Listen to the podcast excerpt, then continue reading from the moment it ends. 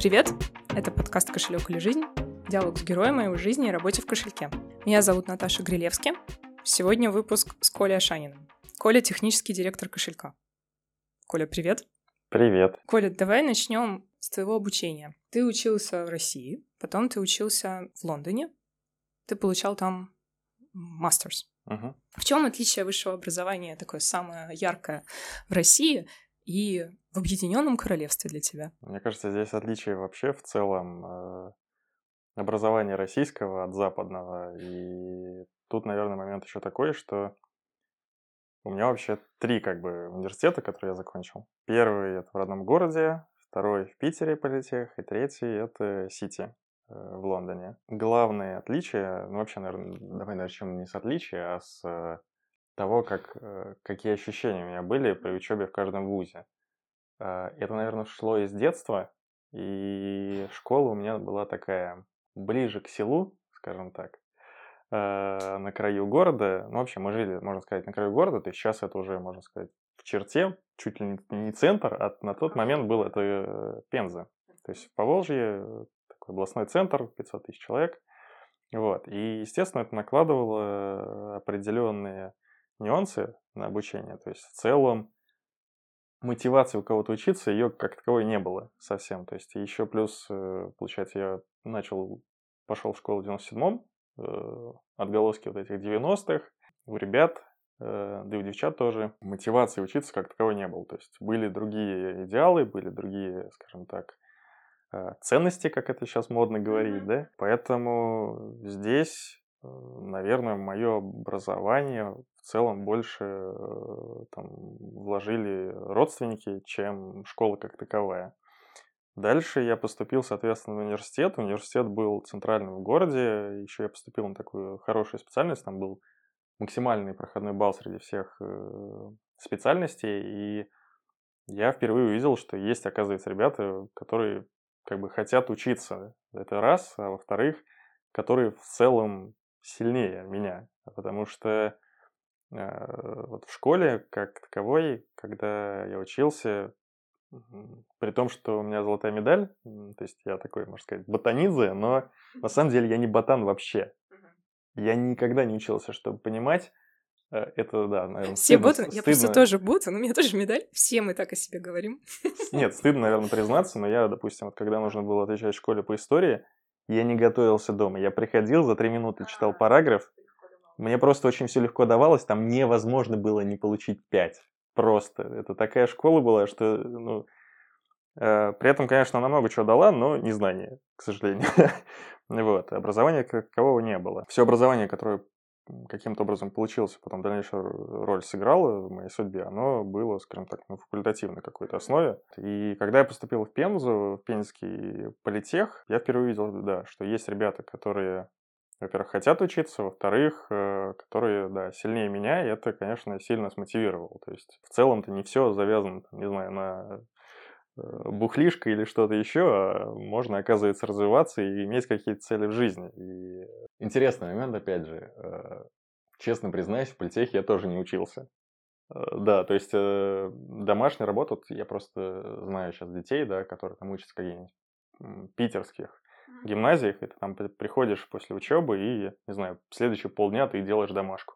У меня никогда такого не было, серьезно. То есть это, наверное, опять же, стыдно признаться, но Вся домашка у меня занимала всегда меньше часа. Я никогда ничего не делал, поэтому в целом, когда ребята говорили, типа, там, батан, батан, то есть, ну, блин, ребята, если вы не можете получить, типа, пятерку, вы тупари просто. Дальше политех, и тут, наверное, самая большая э, питерский политех. Тут, наверное, самая большая разница в моей жизни произошла в том плане, что ребята, которые учились со мной в группе, вот это, наверное, самая большая дифференциация между уровнем вообще подготовки. А, потому что в школе, на самом деле, несмотря на то, что образования как такого не было, но факультативные какие-то занятия там, по математике и так далее, они дали некий бэкграунд, которого у меня в ВУЗе хватало. А тут я пришел, и я понимаю, что ребята просто не на то, что на голову, а типа на две головы меня выше. Группа была очень маленькая, то есть в Пензе это было 30 человек, а в Питере было сколько у нас? Семеро, по-моему. Могу ошибаться, но не буду врать, уже давно было. И вот, и прям все наголо были выше. Это, конечно, для меня было неким шоком. что в целом моих знаний уже не хватает. И на самом деле нужно было приходить домой и учиться. А без определенного бэкграунда нужно было нагонять сразу несколько лет, и это было достаточно сложно. Если говорить, наверное, между разницей в качестве образования в России и в Лондоне уже, то тут, наверное, нужно немножко с другого топика начать. Э, вообще к отношению к образованию как такового в России и в Европе. То есть в России вот это стандартный путь, мне кажется, советских времен. Ты идешь в школу, 10 или 11 лет учишься, дальше ты обязательно сразу должен идти в университет, потому что нельзя ни в коем случае терять время, потому что в 20 нужно уже родить и идти на работу на завод следующие 40 лет работать. В Европе отношение к этому, ко всему немножко другое, потому что вот эта история, которая есть в России, она накладывает определенные, наверное, нюансы. И заключаются они в первую очередь в том, что человек в 17 лет в целом не может, к сожалению, выбрать свою судьбу. Очень сложно выбрать э, специализацию, именно поэтому статистические исследования, которые сейчас проводятся, они показывают, что безумное количество людей работает не по специальности. В целом, потому что большинство идут, не знаю, за друзьями, либо по рекомендации родителей и так далее, а самостоятельно выбрать крайне сложно, поэтому, мне кажется, вот основная проблема системы, она именно в этом. И, естественно, есть э, некий менталитет людей, которые говорят, э, особенно родители, да, старшего советского поколения, которые говорят, нет, нужно обязательно в университет идти, потому что а куда ты пойдешь? Вот здесь отношение, наверное, у меня такое, что корочка как таковая, она, ну, по крайней мере, там, в моей специальности не нужна вообще. Не она играет роль.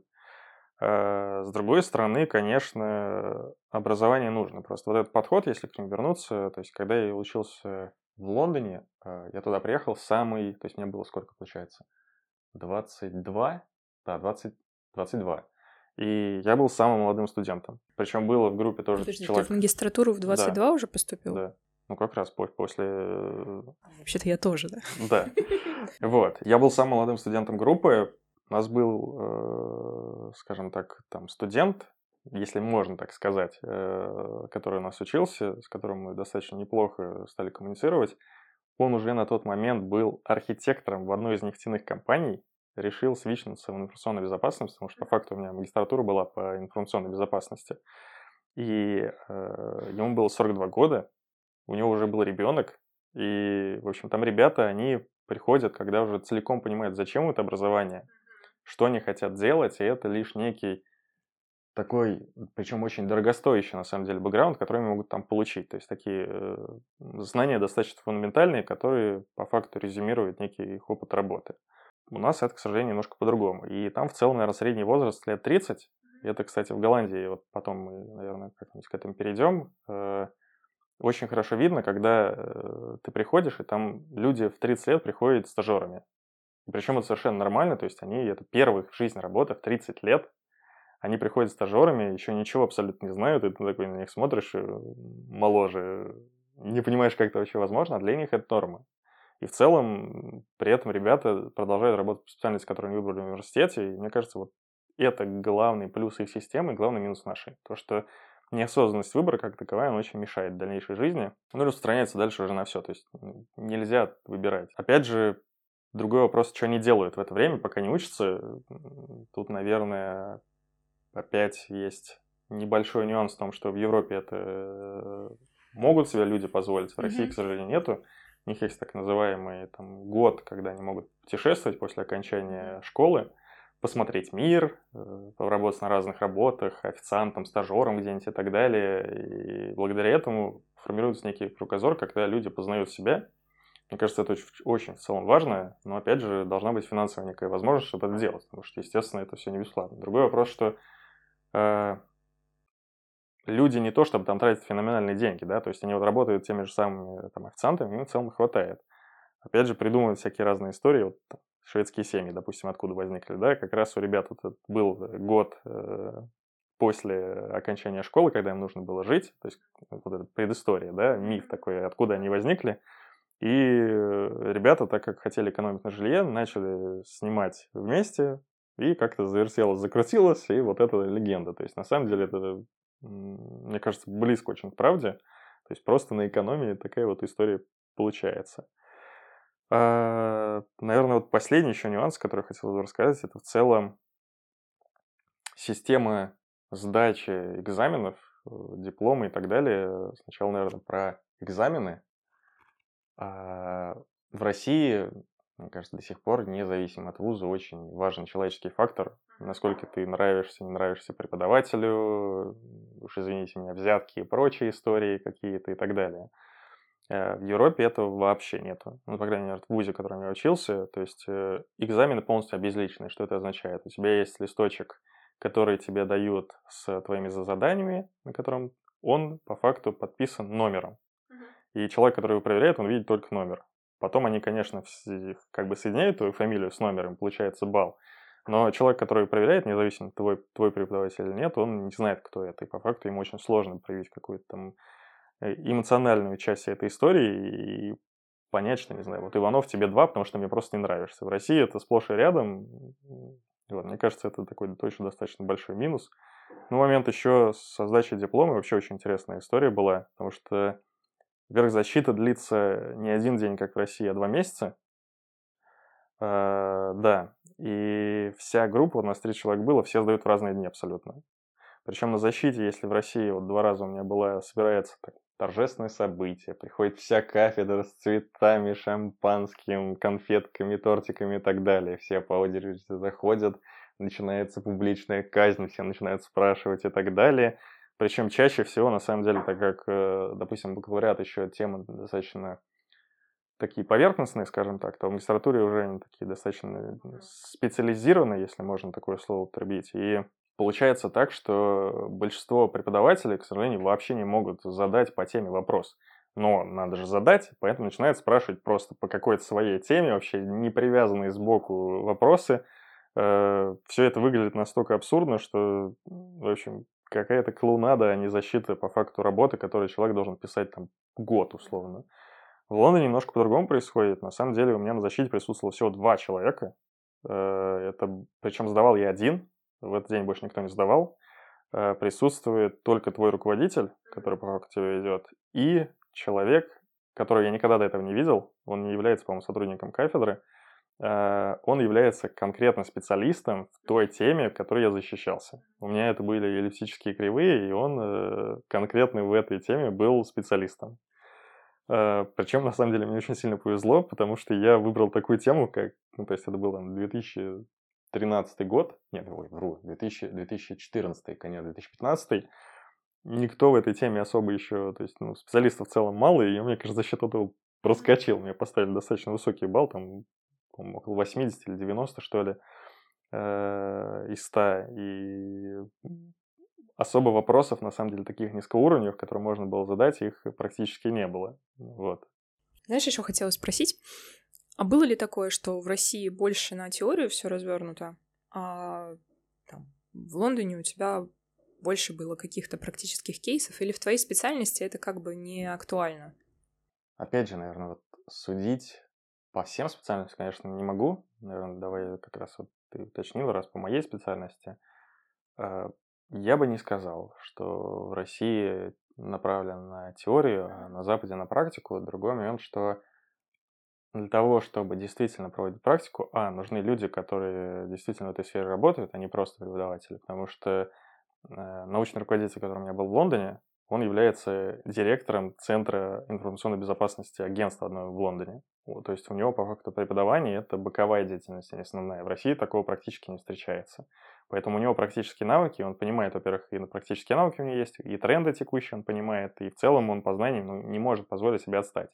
В России преподаватель, который регулярно обновляет свои знания, особенно в таких, скажем так, бурно развивающих областях, как там компьютер сайенс, это в целом какой-то будет нонсенс. Обычно ребята застряли где-нибудь там, не знаю, C++ 80-х годов или, не знаю, какой-нибудь C-Sharp, э, там, не знаю, десятилетней давности и так далее.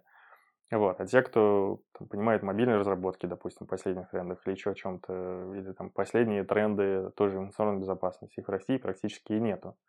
Вот. И нюанс, наверное, в том, что там большинство ребят, которые преподают, те же профессора, это не их основная работа.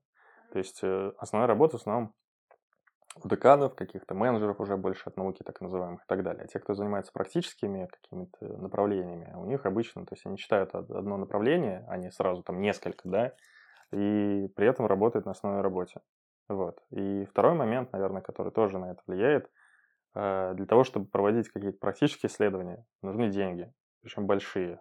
В России, к сожалению, науку, особенно э, образовательную, да, если вы не попали в какой-нибудь топовый вуз, который занимается именно направлением, которое вам интересно, ну, практически не выделяется. То есть какой-то совсем минимум. Э, а бывает, что, не знаю, ну, даже просто лицензионное обеспечение, да, по компьютерным технологиям стоит, там, не знаю, десятки тысяч долларов. Естественно, никто это не выделяет. И поэтому там это вообще в порядке вещей.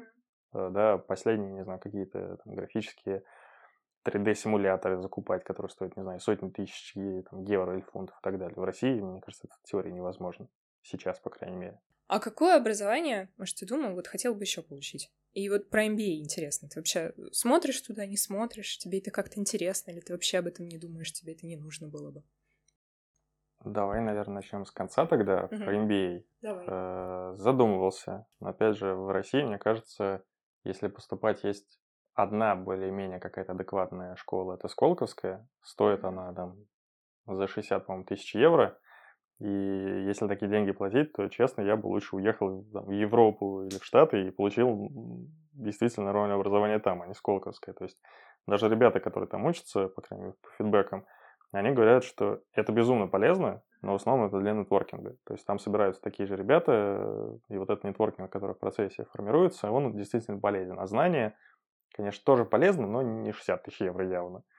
Вот. А если, наверное, такое какое-то классическое образование в менеджменте получать, то явно не в России, ну, мой взгляд. А второй вопрос, э, какое образование, наверное, я бы еще хотел получить? Тоже интересный момент, да, у меня три корочки уже есть, куда бы казалось еще, но на самом деле есть еще желание. Другой вопрос, что я пока не могу реализовать по ряду причин, наверное, в первую очередь не могу найти достойный вариант – оно пошло у меня с Голландии, и там э, очень много топ-менеджеров, с которыми я познакомился, у них есть э, не основное, а дополнительное образование, то есть это уже, скажем так, дополнительное образование, на мой взгляд, для ребят из России, это как раз вот уже осознанный выбор, куда люди идут. Потому что первое образование обычно типа, ну окей, пошли, вот то, о чем я ранее говорил. И большинство у менеджеров, причем образования, которое есть, это не MBA а что-то связанное с психологией. И вот это, мне кажется, мега полезно, по крайней мере, для людей, которые хотят развивать дальше там менеджменте и так далее. Мне кажется, это чуть более полезно, а, потому что в моей картине мира все так или иначе завязано на людей с точки зрения управления, команды и так далее, а не на понимание каких-то менеджерских процессов. Ну, а ты там гештальт-институт или что-то такое не Да, да, да. Вот а, я как ну, раз и рассматривал, в том числе, который здесь рядышком располагается на, да. на Петроградке.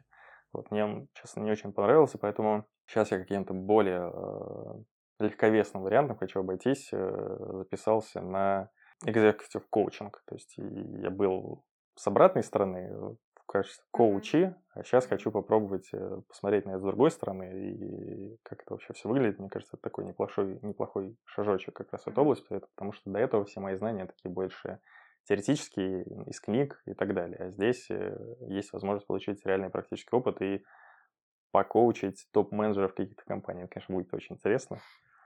Угу. Ну, ну, давай к этому вернемся. Сейчас про тогда международный опыт, чтобы вот так у нас логика выстроилась. Ты вернулся в Россию, работал в России, и потом ты уехал работать в ЕПАМ, Нидерланды. Да. Про мультикультурный опыт. Есть ли отличия что с тобой рядом работают ребята, не знаю, из Китая, из Индии, откуда еще? Достаточно интересный вопрос а, в том плане, что я сейчас, наверное, буду говорить вещи, не сразу, конечно, но, наверное, в процессе, которые многим, возможно, будут резать по ушам. Не понравится. Не понравится явно. И давай начнем, наверное, с легкого, просто с предыстории. Поехал я, на самом деле, работать не в ЕПАМ, а в другую компанию от ЕПАМа. То есть это так называемая работа on сайт и по факту в офисе ИПАМа я был за все время, наверное, два раза на корпоративах, летнем и зимнем. Все остальное время ты сидишь в офисе заказчика, работаешь с ним напрямую, и по факту вот эта сайт роль, она заключается в том, что ты как бы являешься представителем компании на там, территории заказчика. По факту в какой-то момент тебе даже сложно отделиться, на самом деле, в какой компании ты работаешь, потому что ты работаешь по их процессам, ты работаешь там по их графику и так далее. По факту основные взаимоотношения, которые есть, они у тебя с другой компанией. Э, мне в этом плане, наверное, повезло, потому что, во-первых, у меня роль была достаточно такая, то есть не разработчик уже. И почему повезло? Потому что э, в этой роли у тебя есть выход э, напрямую на заказчика, и по факту большую часть дня ты работаешь с ними да, потому что если ты приезжаешь разработчиком, то твои задачи немножко другие, ты будешь э, разрабатывать. Конечно, у тебя будут там синхронизации с э, э, там, голландцами стороны заказчика и так далее, и с другими национальностями, но основная часть работы все-таки ты будешь работать э, с кодом своим.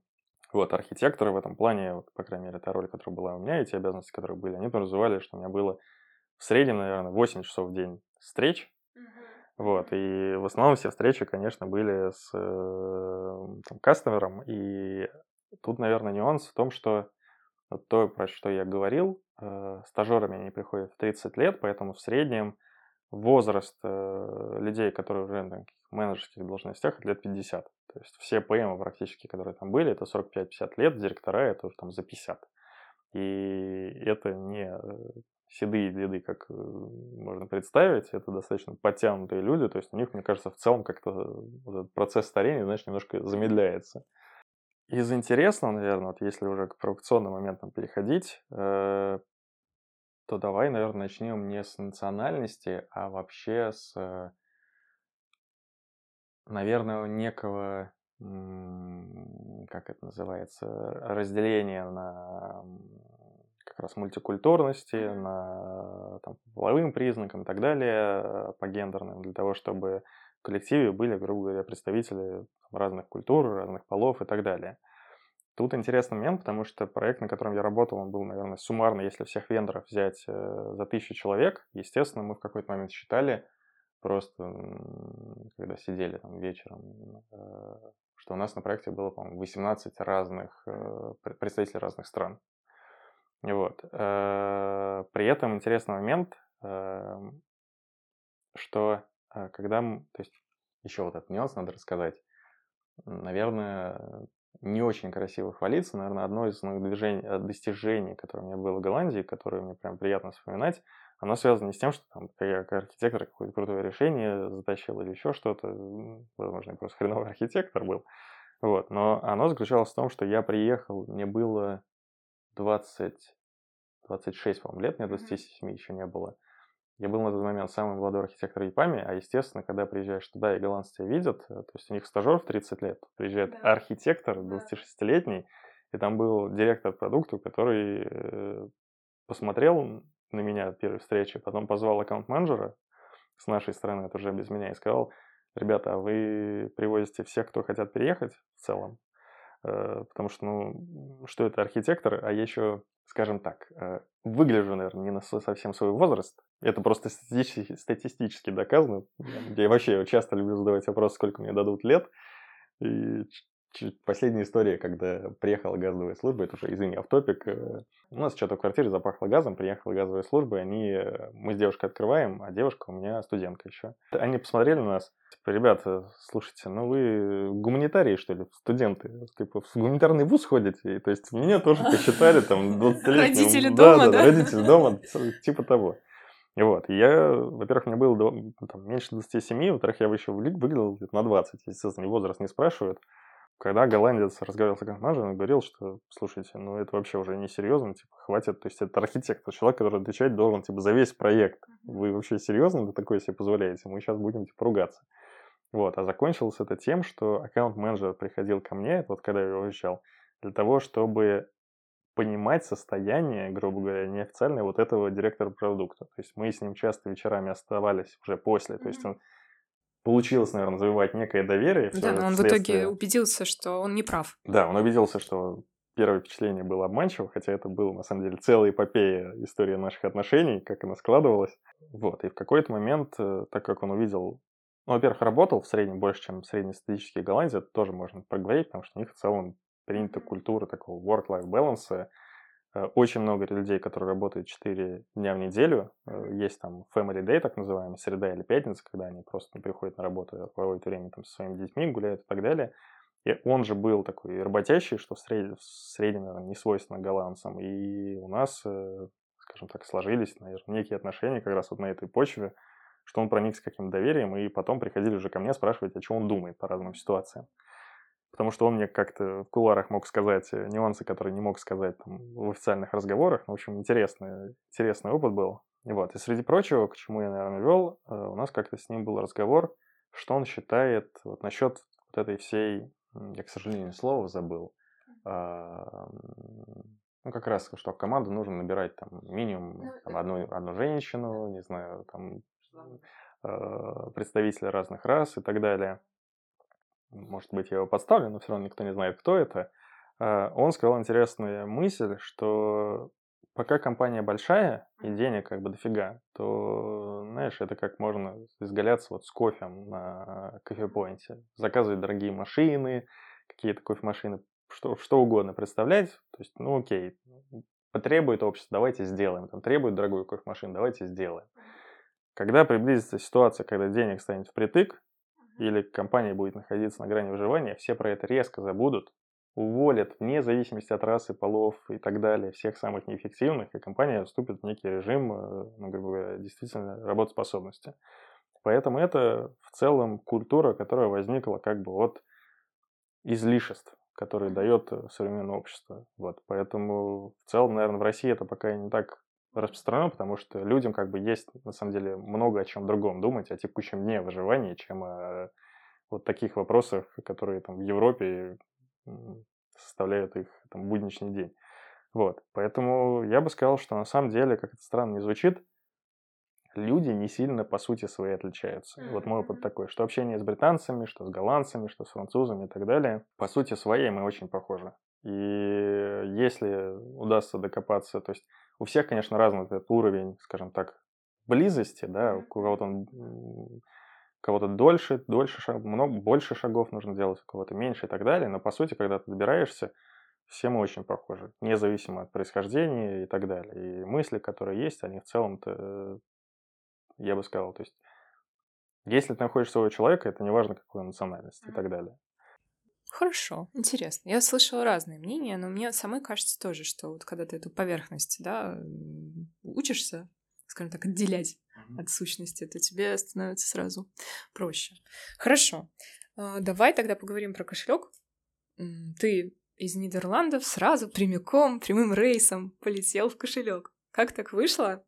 Да, как так вышло? Да на самом деле никакой интересной истории-то и нет, как ни странно. Э, история это один из самых частых вопросов, которые задают коллеги мне вообще в кошельке. Ну, потому из что Голландии поехал, приехал ну, да. обратно в Питер. Что? Во-первых, скажем так, э, это не первое мое возвращение.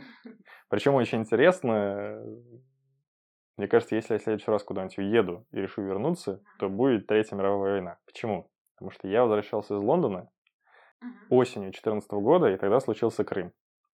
Доллар скакнул в два раза, я, в общем, приехал такой, типа, опа, на. Я-то думал, сейчас я приеду спокойненько, будет все кайфово. А оказалось, что вообще дичь полная.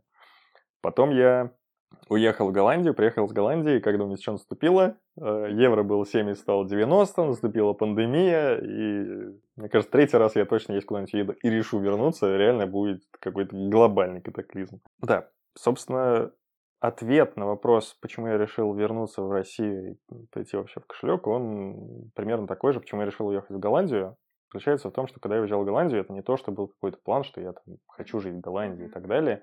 Это было, то есть основной приоритет, который у меня был на тот момент, э, это карьера. И я в целом подумал, что опыт э, работы с э, зарубежной компанией, причем большой, там не стартап каком-нибудь, да, прям с выстроенными бюрократическими процессами какими-то, с хорошим деливери и так далее.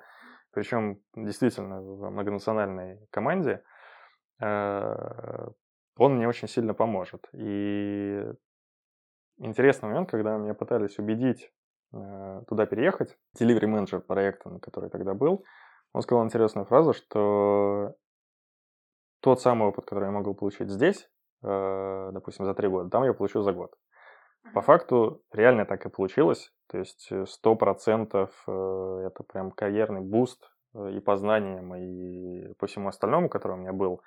Я бы сказал, что это вообще одно из, наверное, самых удачных решений, поэтому вот если кто-то боится чем-то рисковать и так далее, естественно, зависит от ваших целей. Если у вас напереди стоит там, на данный момент, к примеру, карьера, то явно нужно какие-то варианты использовать, которые вам попадаются. Это прям точно даст вам сильный толчок и сделает там все намного Имеешь быстрее. варианты международные? Не только, не обязательно. То есть, если у вас есть какие-то варианты, которые, которые, на которые вы сомневаетесь, допустим, да, кто-то вам что-то предлагает, и вы такие думаете, так, у меня здесь есть стабильность какая-то и так далее – а там, наверное, не все понятно. Да, действительно, все понятно. Особенно переезд в другую страну и так далее, это действительно большой челлендж. Другой вопрос, что если вы понимаете, что э, вам это нужно, и там через э, условный год вы будете намного, не знаю, сильнее в каких-то областях как специалист, э, то явно нужно пробовать. И вот здесь произошло то же самое, потому что тогда я был архитектором, э, здесь, э, скажем так, мне давали большую команду, причем мне, наверное, скажем так, самым главным фактором, почему я вообще выбрал кошелек, как ни странно, это были люди, конкретно там, директор продукта, операционный директор, вообще основатели, которые были, с которыми у меня получилось э, общаться. При этом интересный момент, что я думал 4 месяца.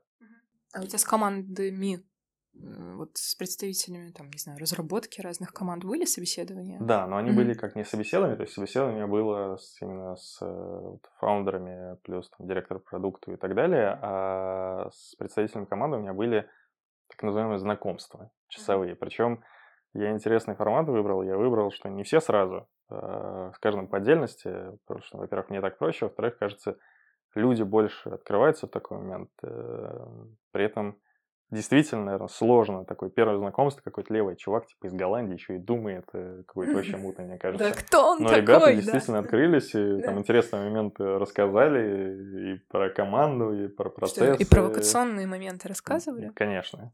Это, это, это, это вообще было интересно. Эм, вот. Э, я при этом очень благодарен, потому что действительно, вот это интересный момент, почему я благодарен, сейчас расскажу наверное, с небольшой предысторией.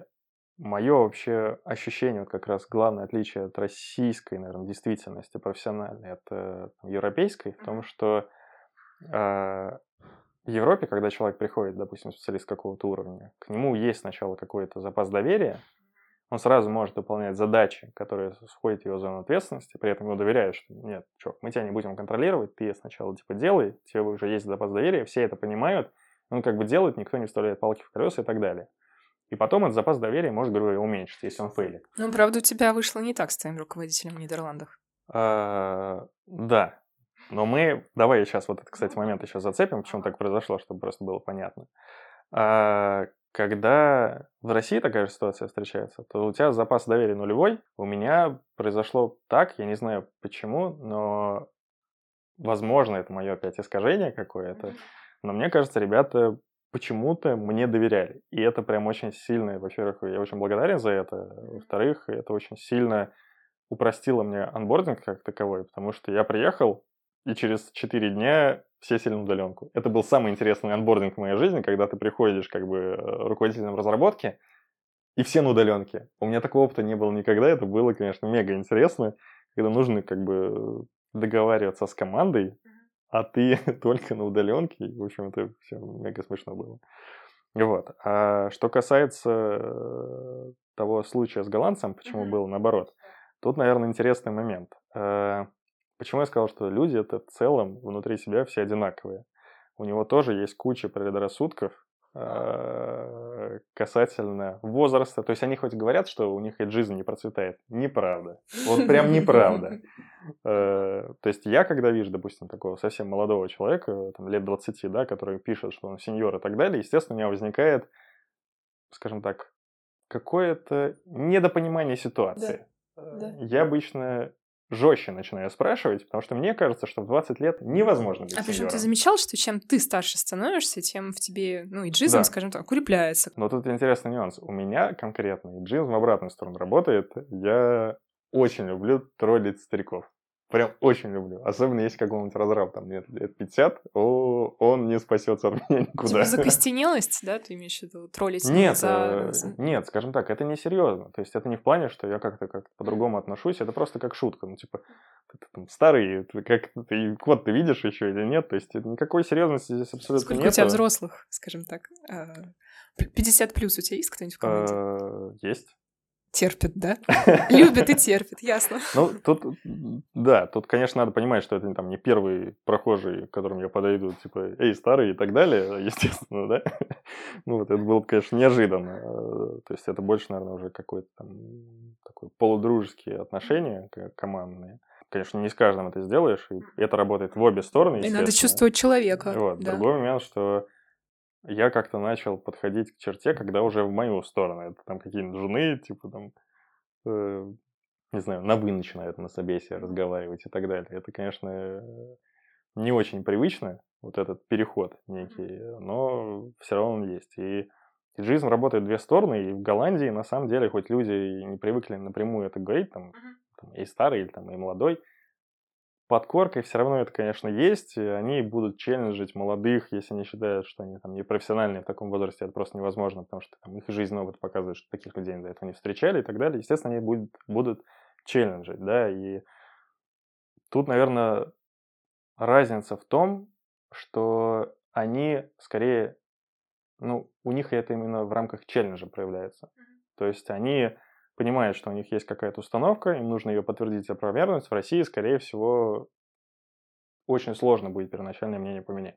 Я поэтому сказал большое спасибо команде за вот такой прием, потому что если бы команда изначально была настроена на то, чтобы, ага, приехал какой-то голландец, то сейчас из своего ЕПАМа еще будет какие-то по- порядки наводить. Естественно, это было на порядок сложнее, все это обратно поменять. Мне кажется, это ну, близко к невозможному вот это в целом перестроить. Потому что когда один человек, это еще ладно. Там реально были отношения такие, что мы, э, грубо говоря, я иногда прям целенаправленно работал, чтобы убедить его в том, что решения, которые принимаю я конкретно и ИПАМ, они там, целесообразны и так далее. Потому что он в начале прям челленджил конкретно каждое решение, которое я приносил, рассказывал и так далее. В конце же, э, я пришел в конце, помню, когда, наверное, за полгода вот до моего отбытия, когда еще никакой истории с кошельком не было, я пришел с запросом. Раньше у меня был постоянный челлендж, и я вот держал как себя в тонусе. Сейчас они перестали меня что-либо спрашивать, типа, принес, ага, иди делайте, короче. Там, не знаю, какую-то новую команду должен собрать, типа, ну, идите, собирайте, короче. Если ты сказал, что надо, значит, надо.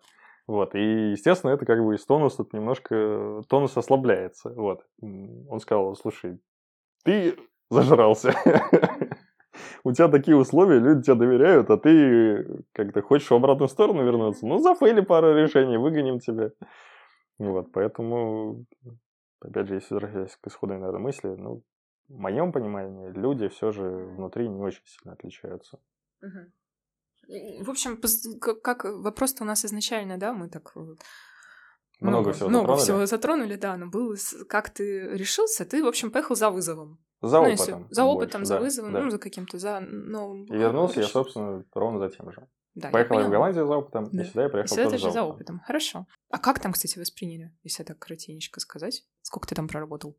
М, Почти два года в Голландии. Пришел и сказал, слушай, перестал меня челленджить. Пока. Нет, история была сильно сложнее, сильно дольше. То есть я сказал, что я думал, наверное, месяца четыре. И, ну, откровенно говоря, я колебался в ту или иную сторону несколько раз. А ты говорил своему руководителю об этом? Конечно. Да, я спросила про руководителя и хочу остановиться на этической стороне поиска работы. А, Вот я думаю, что если человек ищет работу, он должен об этом поговорить а, с работодателем. Всегда привожу пример, что если работодатель придет к работнику и скажет, слушай, наша компания, а, мы решили, нам пора двигаться дальше. Да, и через две недели на твое место выйдет новый сотрудник. Сотрудник старый скажет, что работодатель полный козел, возможно, даже будет с ним судиться. А получается, что в обратную сторону искать работу без разговора с руководителем часто считается очень даже приемлемым. Смотри, тут есть нюанс. какой? Я не искал работу.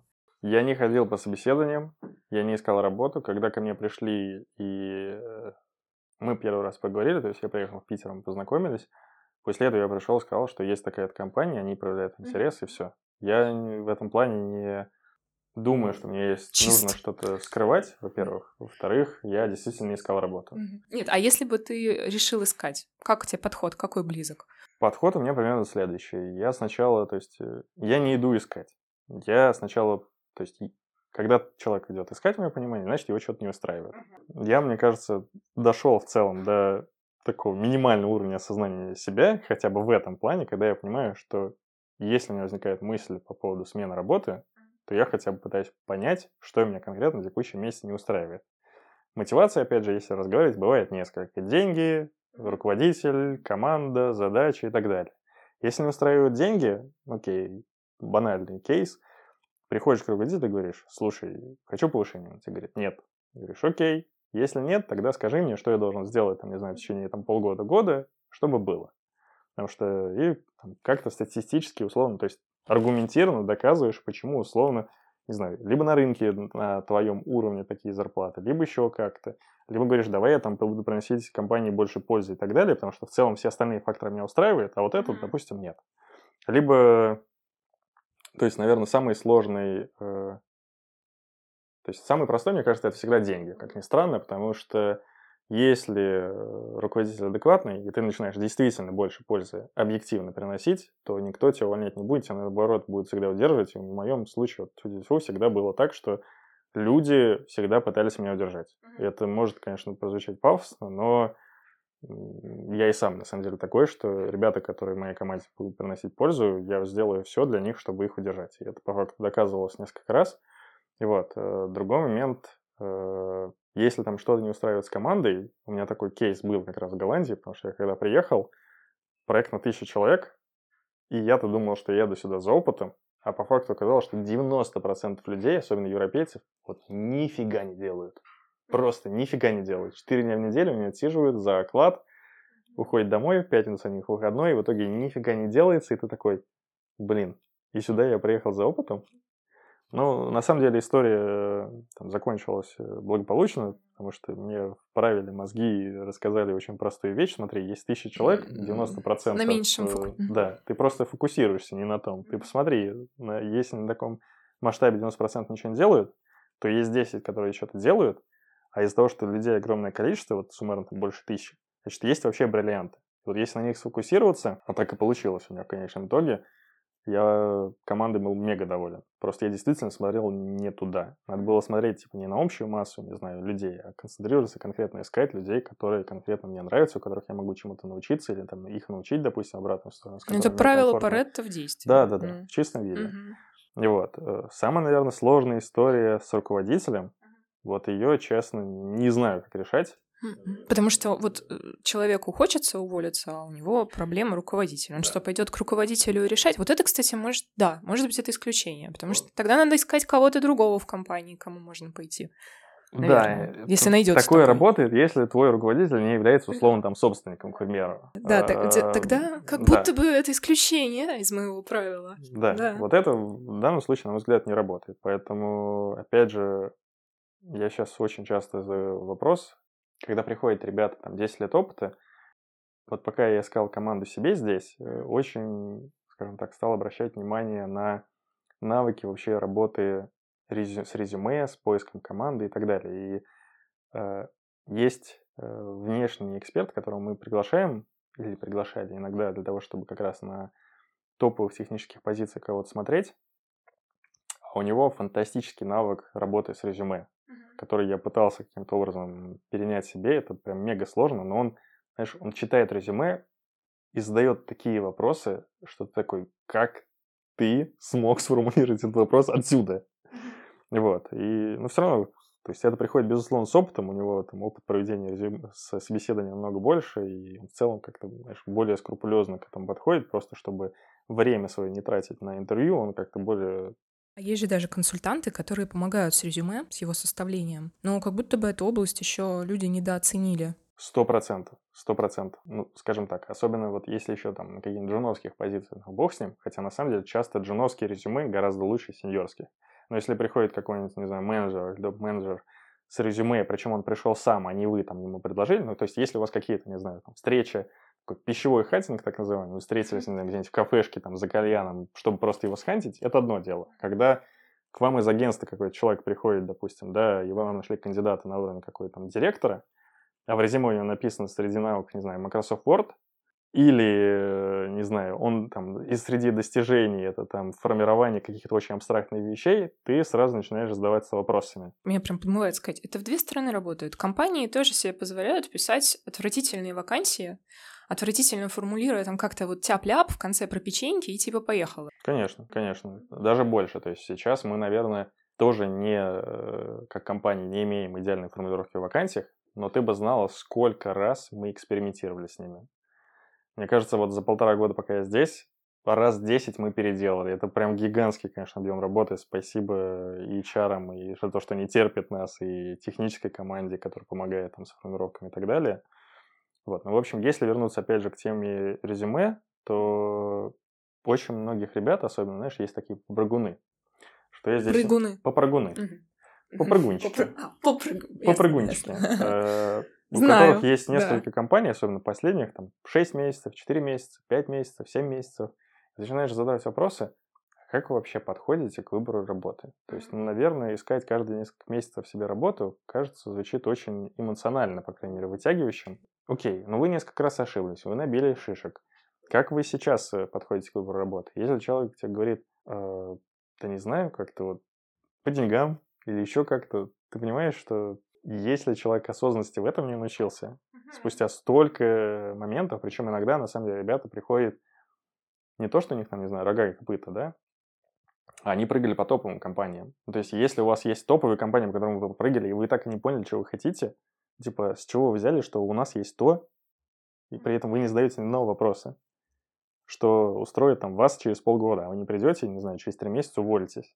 Поэтому вот для меня, на самом деле, вопросы адекватности выбора работы работают две стороны. То есть, во-первых, компания должна знать, кого она ищет. И это на самом деле очень важно, потому что сейчас вот даже я сталкиваюсь с тем, что э, мы начинаем искать человека, потому что у нас появляется какая-то потребность, не знаю, давай так, что-то там, не знаю, в информационной безопасности, какого-нибудь специалиста по DevSecOps. Мы о нем никогда не слышали, мы услышали, что он нужен, типа давайте искать. И потом Это через, сейчас знаю, открытая вакансия. да, этот... Нет, DevSecOps мы сейчас не ищем, мы ищем обсека. Это другая. Здесь мы хотя бы понимаем, кого мы ищем. Апли- Человек, который занимается application security. А, но вот давай даже на примере этом разберем. а, Сначала мы выставили вакансию, потом пособеседовали несколько человек, потом поняли, кого мы все-таки хотим найти, Ну, Потом мы нашли внешнего. Это интервьюера. путь. Да, это тоже путь, да, да. безусловно. Главное, что как-то калибровать вот свои хотелки, потому что если вы изначально все время работаете с запросом и ищете человека, которого по факту вы не знаете, кого ищете, очень сложно найти «хочу то, не знаю что». Только в русских народных сказках, мне кажется, можно так сделать. В реальной жизни, к сожалению, очень четко нужно формулировать, потому что рынок, к сожалению, ну или к счастью, наверное, рынок кандидата сейчас в IT.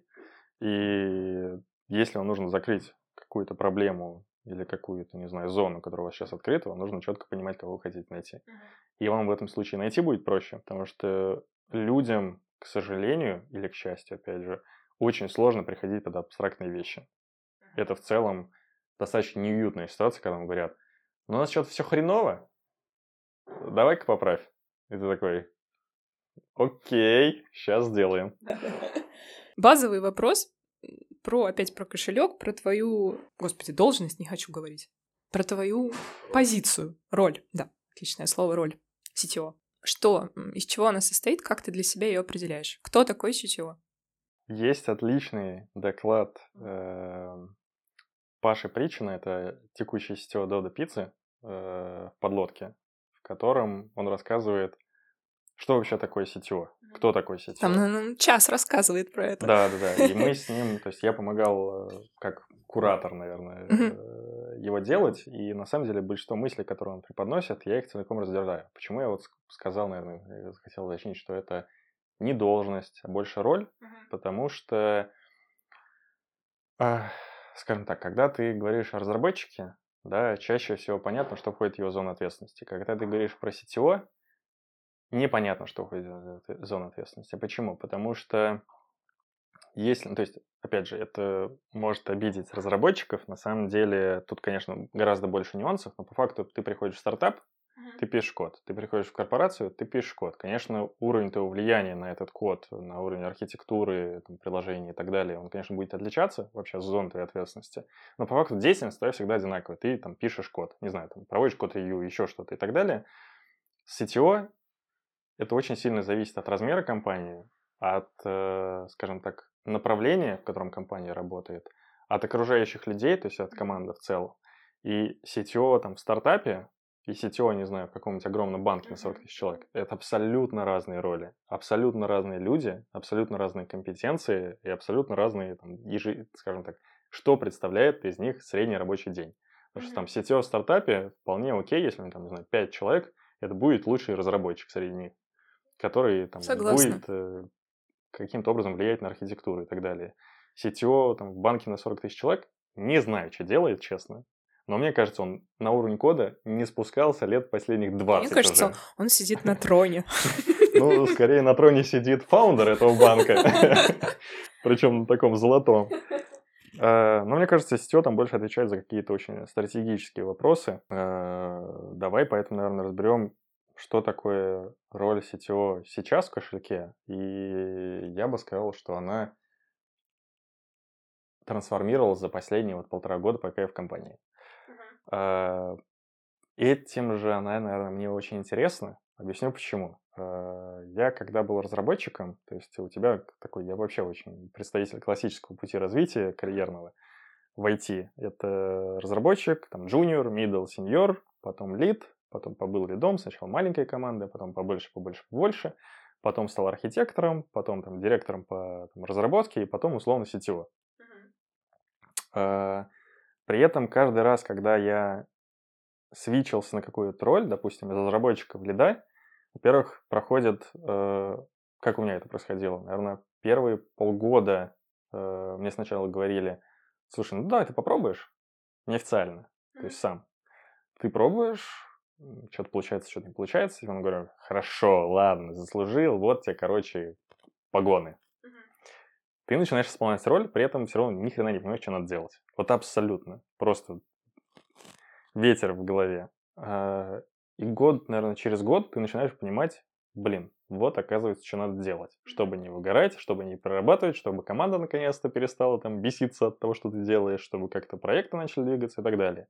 Суммарно это где-то года полтора у меня заняло точно, чтобы вообще понимать, что начать, что начать делать. Причем полгода там, до должности и, наверное, год уже после.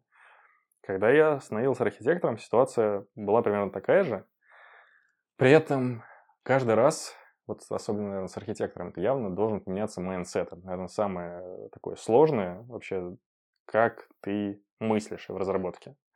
И здесь, наверное, то же самое было. Где-то, наверное, полгода или год я неофициально играл эту роль, причем на разных проектах. Потом мне сказали, что ладно, вот опять же тебе типа, ну окей, там заслужил, на тебе там лычку архитектора.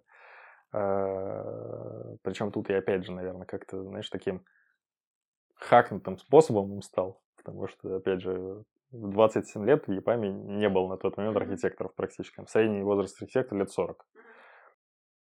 При этом я еще им стал с мобильной разработки. В ЕПАМе из 300 архитекторов вообще человек 5 было из мобильной разработки. То есть это нестандартный путь. Обычно все архитекторы из бэкэнда. И вот опять, наверное, года два мне это заняло, наверное, процесс, переходный процесс. Но самое интересное становится потом, что когда вот этот процессный, переходный процесс у тебя завершается, проходит еще где-то полгода-год, тебе становится скучно. Uh-huh. Потому что ты уже понимаешь, что как сделаем, как, как что делать, как тебе работать, хочешь чего-то другого. Так вот, отличие, наверное, роли CTO в том, что у тебя такого в целом никогда не будет. Во-первых, я думаю, что если компания особенно развивается, а не стоит на месте, я думаю, что никогда у меня не будет такого, что я пойму, что надо делать, как ни странно. То есть не будет такой ситуации, что я такой, так, блин, ну я все знаю, короче, как что делать, все вроде просто, потому что ты вроде одно закрываешь, а тут, не знаю, команды еще надо в два раза увеличить. Если команду в два раза увеличить, то вообще уже другой типа стек становится. Ну, не стек, не технологический, а вообще, то есть стек задач твоих. А, не знаю, открываются какие-то новые продукты, у тебя открываются новые технологии, вообще все по-другому, не знаю. А открывается какая-то бизнес-домен какой-то другой, опять все по-другому становится. Не знаю, уходят ключевые члены команды, допустим, причем не обязательно технической, допустим, директор продукта, директор информационной безопасности, который был сильный. И теперь нужно закрывать как бы ту дыру, потому что раньше она у тебя была закрыта, все было хорошо, или, допустим, у тебя есть сильный архитектор, поэтому про архитектуру с может не париться. То есть он целиком делегирует э, эту зону на него. Сейчас же, если архитектор уходит, то круг твоих обязанностей, он очень сильно меняется. Ты что ж такое? У нас кирпит стул. Это, это раз. А второй момент, э, это если говорить про то, что в целом, наверное... Про изменения, постоянные да, изменения. сложно будет, скажем так, прийти к моменту, когда ты сможешь сказать, блин, я все знаю, короче, как что делать на позиции сетевого, Коль, если что, скрипи. Хорошо. Что мне? Давай. Буду скрипеть. Давай. А, да, и при этом, естественно, это работает в обратную сторону, то есть, что, скорее всего, скучно не будет. Угу. Потому что все время все новое, и я как-то, наверное, с этим. Блин, ну это же тоже такая штука, что люди от этого тоже устают, что они говорят, я стараюсь, стараюсь все упорядочить. То есть я слышала это сама. И даже, мне кажется, чувствовала сама. А вот оно все постоянно лезет и лезет. Оно не упорядочивается. Оно все равно в каком-то таком хаосе, ну, может, по своим законам, безусловно, но существует. Вот это же тоже такая тревожность. И вот здесь, мне кажется, mm. главное слово, которое употребила, за что платят, на мой взгляд, топ-менеджменту. За умение работать в хаосе. Mm. За неопределенность. За неопределенность. Mm-hmm. И чем выше эта неопределенность, тем mm-hmm. выше у тебя уровень вознаграждения. У разработчика, условно, там, какой-нибудь большой компании, не знаю, на тысячу человек. Все достаточно просто. Пришел, у тебя есть определенный кусочек, который, за который ты отвечаешь. Неопределенность, ну окей, тебе задачу какую-то в спринт воткнули. Неопределенность на уровне лида, у тебя человек ушел, допустим. Или тебе еще двоих нужно нанять. Неопределенность на уровне сетевого, там, какой-нибудь большой компании, да, это, не знаю, у вас там бизнес сказал, все, мы режем косты x2. Думай, что хочешь, что тебе делать с этим. Или, не знаю, у тебя дата-центр лег. Или еще что-то. И причем это случается, то есть это не, не, так, не какие-то абстрактные ситуации, да, это реальные ситуации, которые там происходят, и тебе нужно их как-то решать. И, на мой взгляд, э, вот чем, э, скажем так, более неопределенная позиция, тем выше уровень вознаграждения да, должен быть. вообще, мне кажется, Собственно, нельзя с этим это, поспорить. Да, да. Ну, про, про сетевого в итоге да, мы в кошельке. так не дошли. Сейчас да. в кошельке. Давай так. Что представляет из себя CTO кошельке сейчас? Большую неопределенность, это давай мы резюмируем. Большую а, неопределенность он точно будет. Да, хорошо. Да, это, мне кажется, на позиции любого топ-менеджмента, она всегда будет просто по дефолту, потому что рынок э, непредсказуемый, там, ковид, не ковид, прилетает, и вам нужно что-то делать. А, а тут независимо от того, там, технический ты офицер или не технический офицер, неважно, это все равно на тебя так или иначе коснется, потому что вы, грубо работаете как команда менеджеров там, не знаю, по продукту, там, CTO и кто угодно. А, так вот, если возвращаться к позиции CTO в кошельке сейчас, то, наверное, у меня сейчас самый счастливый момент. Почему? Потому что полтора года до этого я пытался найти команду технических руководителей всех платформ. У меня наконец-то это получилось в середине лета, и с тех пор я просто кайфую. А, потому что мне не нужно искать людей, ключевые люди все найдены, они работают самостоятельно. Ну, и интересный момент, что я когда приходил, я на самом деле на интервью сказал, что, на мой взгляд, э, одна из ключевых задач руководителя сделать так, чтобы команда и процесс работали без него. Потому что если начинаешь замыкать все на себя, это говорит о твоей явной незрелости.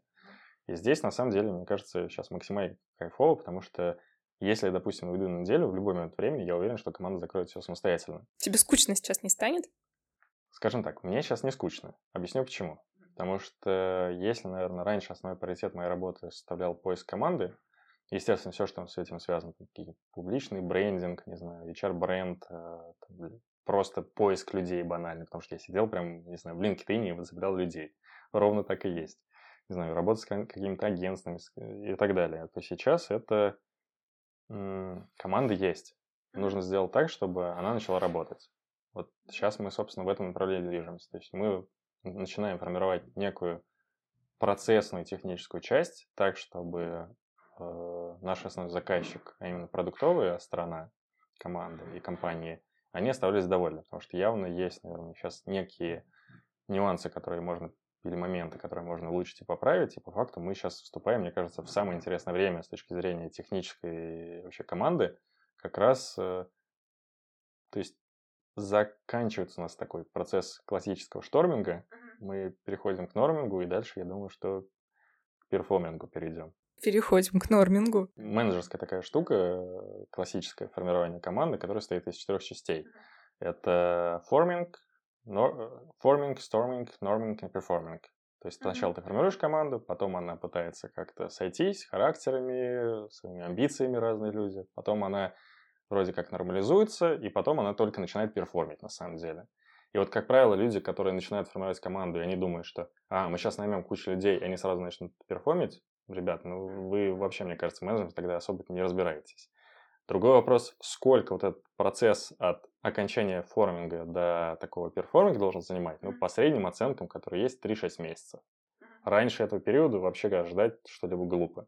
Ты сказал, что сейчас вы вот настраиваетесь, да? Получается, наверное, вы настраиваетесь, вы формируете цели.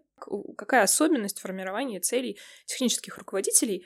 И вторая такая часть вопроса, как все так синхронизировать, чтобы все было в рамках какой-то стратегии, которую, как я понимаю, ну, сдаешь ты, там, топ-менеджмент. Понятно, не на раз, два, три.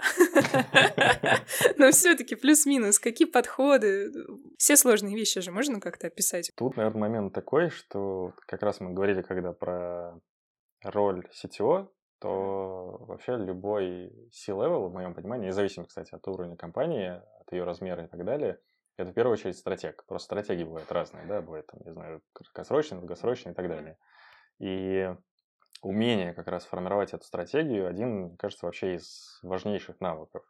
Это, кстати, не пустые слова, мне кажется, у меня другие, вот, возможно, компетенции какие-то просажены, а мы сдавали недавно тест, боже мой, как он называется? Галуа, как-то так. Тест на эффективного менеджера, в общем, сдавали. Ага. И там четыре основных направления есть, э, по 8 навыков в каждом. Там people management, э, вместе с эмпатией, стратегия. В общем, мне оказалось так, если кратенько, что 5 из 8, 5 из 32 первых навыков, они находятся в стратегии. Я никогда про это не думал. То есть я оказалось так, что мысли на самом деле очень часто стратегические.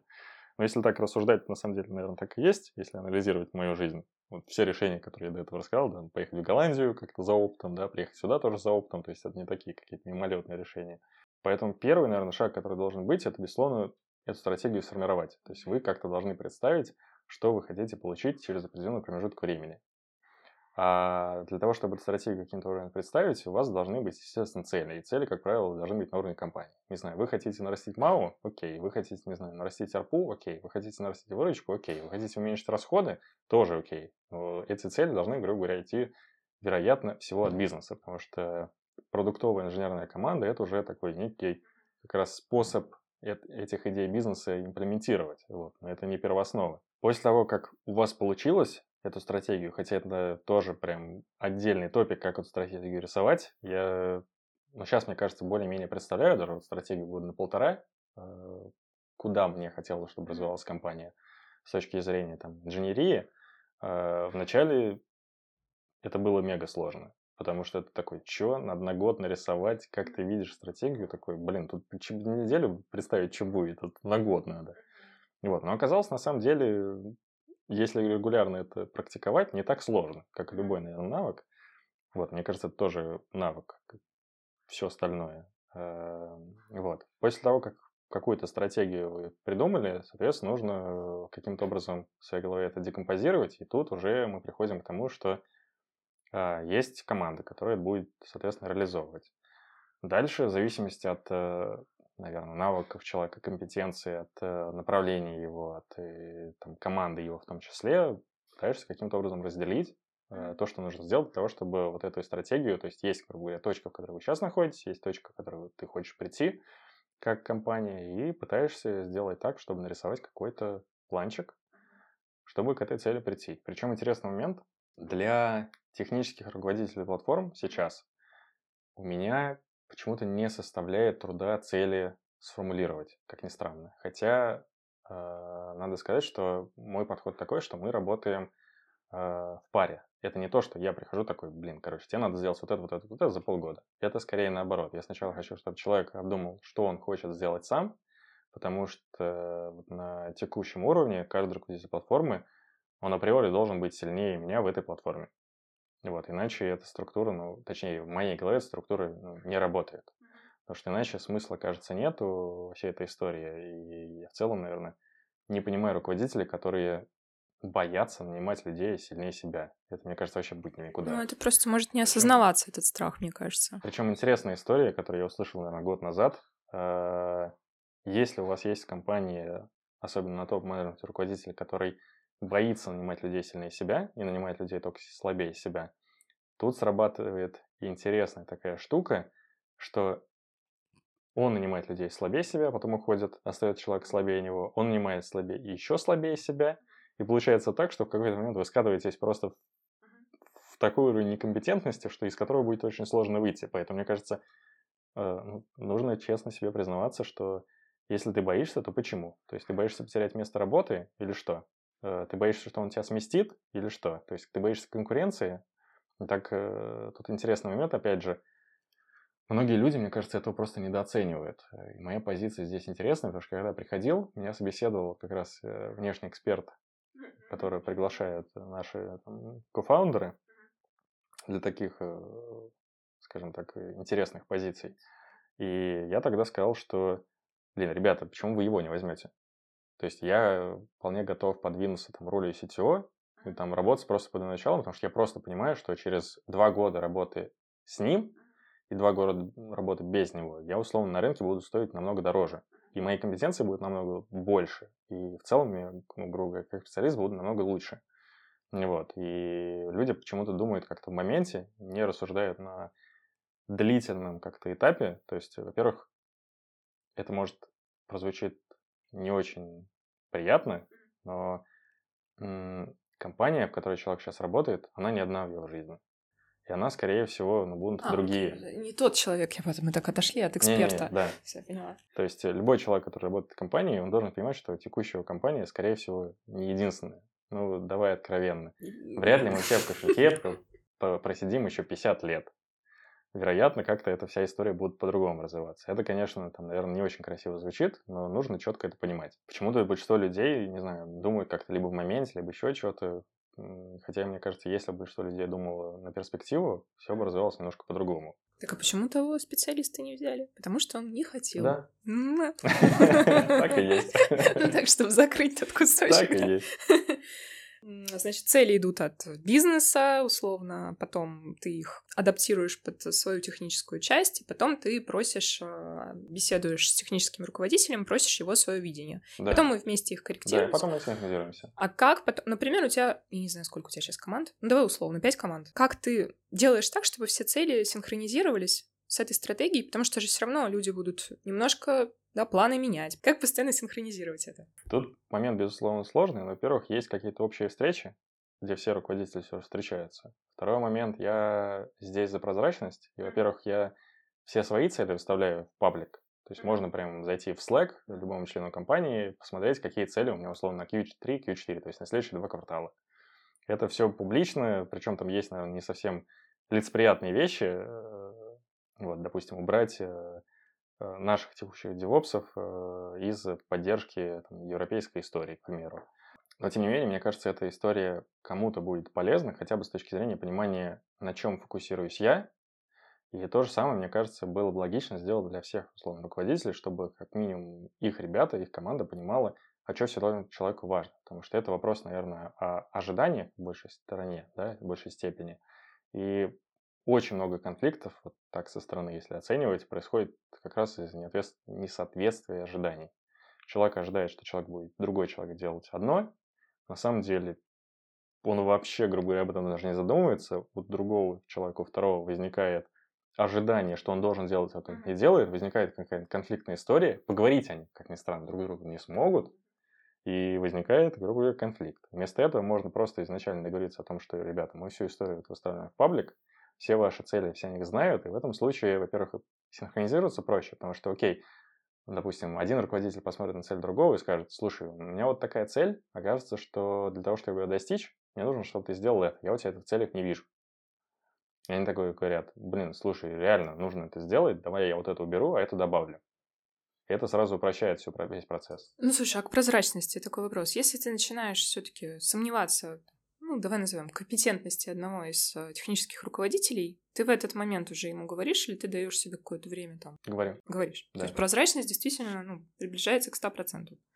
Ну, скажем так, к 100%, наверное, очень сложно, да, приближается. Ну, вообще, мне кажется, это нормально. Приходить к человеку и говорить, слушай, кажется, что-то идет не так. Почему? Потому что вот это интересный момент, мы недавно обсуждали, извините за такой автопик, а, почему это очень странное будет ощущение, но я считаю, что у менеджера, как такового любого управленца, есть такая некая, уж извините за сравнение, девственная история, с увольнением. Пока человек, условно, не уволит одного сотрудника, причем не надо бежать и, блин, если вы чувствуете, типа, сразу увольнять, не надо, ребята. Но пока человек, то есть все равно так или иначе эти в жизни события произойдут не на первый год, так на десятый. И пока человек не уволит сам другого там, сотрудника, как-то э, ему будет ряд вопросов очень сложно решать. Тут очень важно прийти к моменту, что у вас, безусловно, должно быть какое-то, вот как раз я почему говорил про ожидания, потому что должно быть соответствие ожиданий. У тебя должно быть соответствие ожиданий от сотрудника, у него должно быть от руководителя. В целом, э, скажем так, у меня были не в этой компании, но конфликтные ситуации с э, своей командой явно, когда ребята там от меня ожидали, не знаю, больше экспертности в каких-то вопросах, ожидали, что я буду, допустим, самым сильным разработчиком. Хотя в моей картине мира руководитель не должен быть самым сильным типа, экспертом по хардскиллам. Если ты самый сильный эксперт по хардскиллам, значит, что-то работает не так. Другой mm-hmm. вопрос, что это нужно уметь объяснять, почему так. Нужно уметь объяснять, что конкретно ты делаешь в другом направлении, типа, как ты облегчаешь жизнь и так далее. А, вот. И если, опять же, к теме вернуться. Да, к теме прозрачности работы и обратной связи к конкретному человеку. Вернуться к этой теме. Да, давай так. Мне всегда проще э, не строить каких-то воздушных знамков. Почему? Потому что, во-первых, я могу ошибаться. То есть, не знаю, просто у меня настроение хреновое. Я считаю, что, не знаю, вот я сижу в 12 часов, там, не знаю, дома работаю, я считаю, что все должны работать так. Угу. Это не объективная абсолютно картина. Это у меня просто, ну, типа, я тоже человек, угу. У меня тоже бывает, не знаю, там плохое настроение, не знаю, я бываю грустный, я бываю злой и так далее, как абсолютно любой человек. Это абсолютно нормально. Это, ну, то есть вообще эмоции это абсолютно нормально. И это раз. Бывает ситуация, когда, не знаю, я чего-то не вижу. Я там закопался где-то в одном месте, или там человек делает какую-то активность, а я этого просто не вижу и понимаю, что что-то, кажется, он не работает недостаточно. Особенно, знаешь, интересные моменты бывают. Э, у меня, честно, такого не было, но бывали ситуации, вот, потому что с другими руководителями общаешься, допустим, есть человек, разработчик, который перформит, кажется, недостаточно хорошо. Хотя он сеньор, все хорошо, и как бы должен делать намного больше. Его потом увольняют, а на самом деле оказывается... И потом резко падает перформанс вообще всей команды. Оказывается, что он был таким неким серым кардиналом, который скреплял всех остальную команду, что он менторил слабых джунов, что он, не знаю, осуществлял еще кучу активностей помимо разработки, а ты просто это не видел, потому что у тебя вот взгляд заточен был чисто на одно.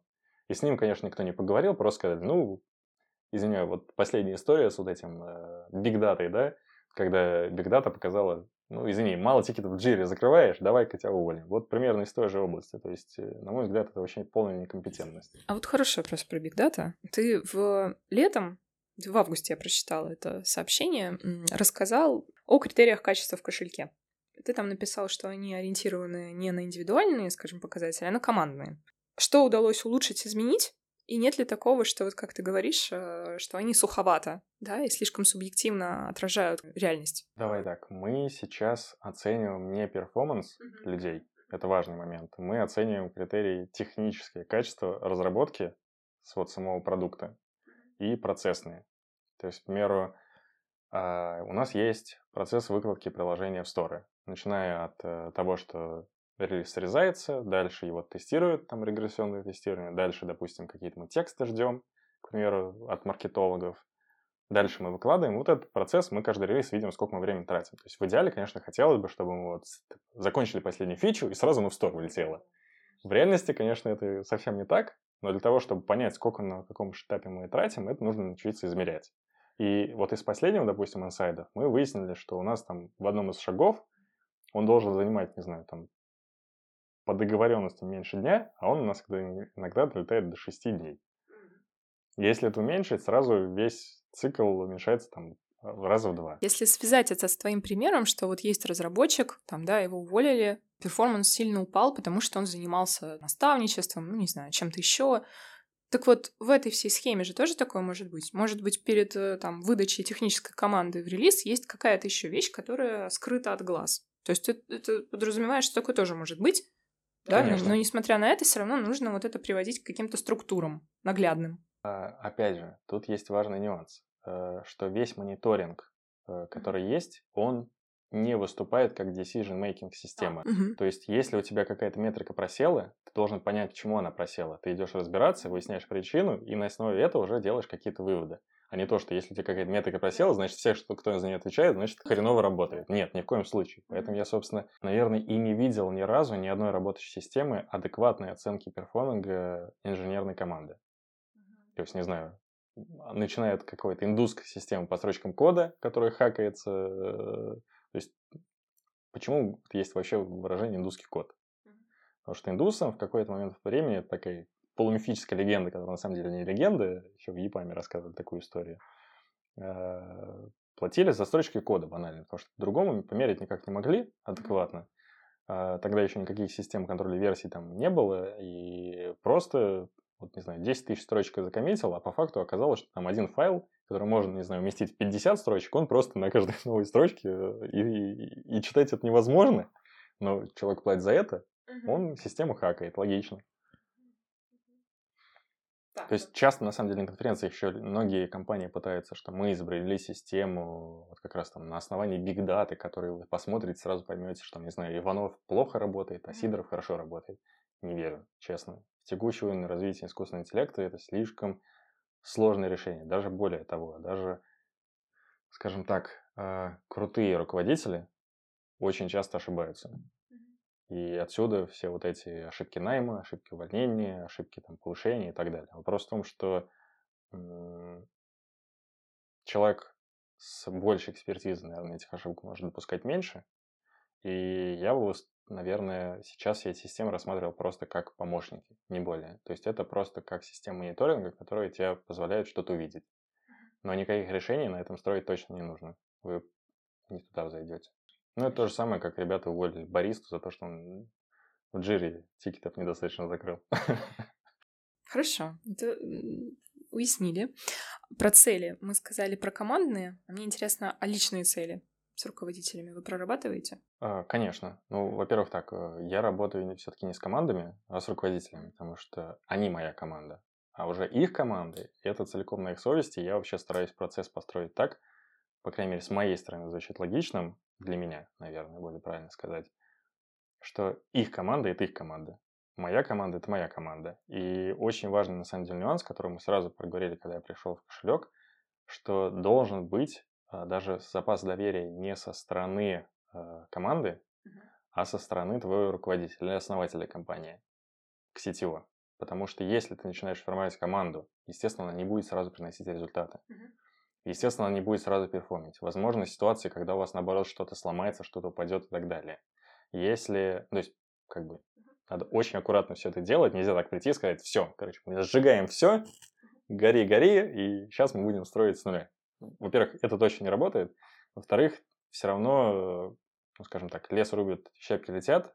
Конечно, чем более, наверное, компетентный руководитель, тем меньше вот этих щепок будет, но все равно жизнь, как раз вот этот хаос, он слишком такой большой и сложный, чтобы все моменты предусмотреть, и все равно это будет. Если доверия изначально нет, и тебя будет за каждую типа вот эту ошибку тыкать, это ни к чему хорошему точно не приведет. Поэтому вопрос доверия в этих вопросах такой краеугольный с руководителем вы прорабатываете условно вообще только личные цели, а не командные. Или и личные, и командные. Просто потом Его уже... личные цели? Да. Вот у меня конкретно. Да, да. Это цели его команды. Ясно. То есть нет все-таки такого разделения, что вот а, столбичек с личными целями, а здесь... У меня сейчас нету. Просто такое бывает. Такое я почему бывает, конечно. спросила? Ну, скажем так, давай так, когда я был лидом еще, я помню, начинал, у меня э, это вообще первые подходы, наверное, к каким-то перформанс-ревью. Я помню, говорил ребятам, слушайте, вам надо прочитать, допустим, вот эту книжку, давайте запулим это в там, на след... цель как на следующие полгода. Но сейчас, конечно, будет звучать, звучать максимально смешно для там, технических руководителей, которые руководят уже не разработчиками, а они как бы руководители руководителей. потому что у них есть свои техлиды в командах. Но я считаю, что ребята сами в состоянии грубо понять, какими книгами читать. Если они захотят совета, мы пообщаемся, грубо говоря. Тут, наверное, даже в своих областях они мне будут что-то советовать, что почитать, чем я им. Ну да. Ну хорошо, а мне так интересно, а личные и личные цели. Ты знаешь, там год, э, там три, семь. Можем тоже обсудить. Э, личные и личные цели тоже все просто. Первый, давай так, подход к личным целям у меня был году, наверное, в 2013, когда я прям сел в декабре такой, 12 целей хочу сделать. По месяцам выбирал? Нет. Как? Просто как-то, знаешь, я большинство моментов э, выписал, что хочу, там, не знаю, прыгнуть с парашютом, э, ну, вот какие-то такие а. варианты. Из них я выполнил, по-моему, 5. И в какой-то момент я перестал это делать, я делал это несколько лет, потом мне как-то это надоело. Во-первых, у меня нету как такового, то есть нету коммитмента, наверное, по отношению к этой цели, то есть они делались не потому, что они недостижимы, а потому что у меня, у самого менялось, наверное, какое-то ну, желание их делать. То есть я такой написал в какой-то момент, потом такой думал, блин, слушайте, у меня вот есть активность поинтереснее, как-то просто на горизонте выкнулась, или не знаю, э, вот ситуация, да, 2018 год, там вначале я составляю, например, банальные цели, а потом я в середине года уезжаю в Голландию. Ну, логично, что у меня вообще вся картина мира меняется кардинально, и никаких целей я из этого списка там не достигну, которые не достиг. Там, потому что они все завязаны, к примеру, на Россию, не знаю, и так далее.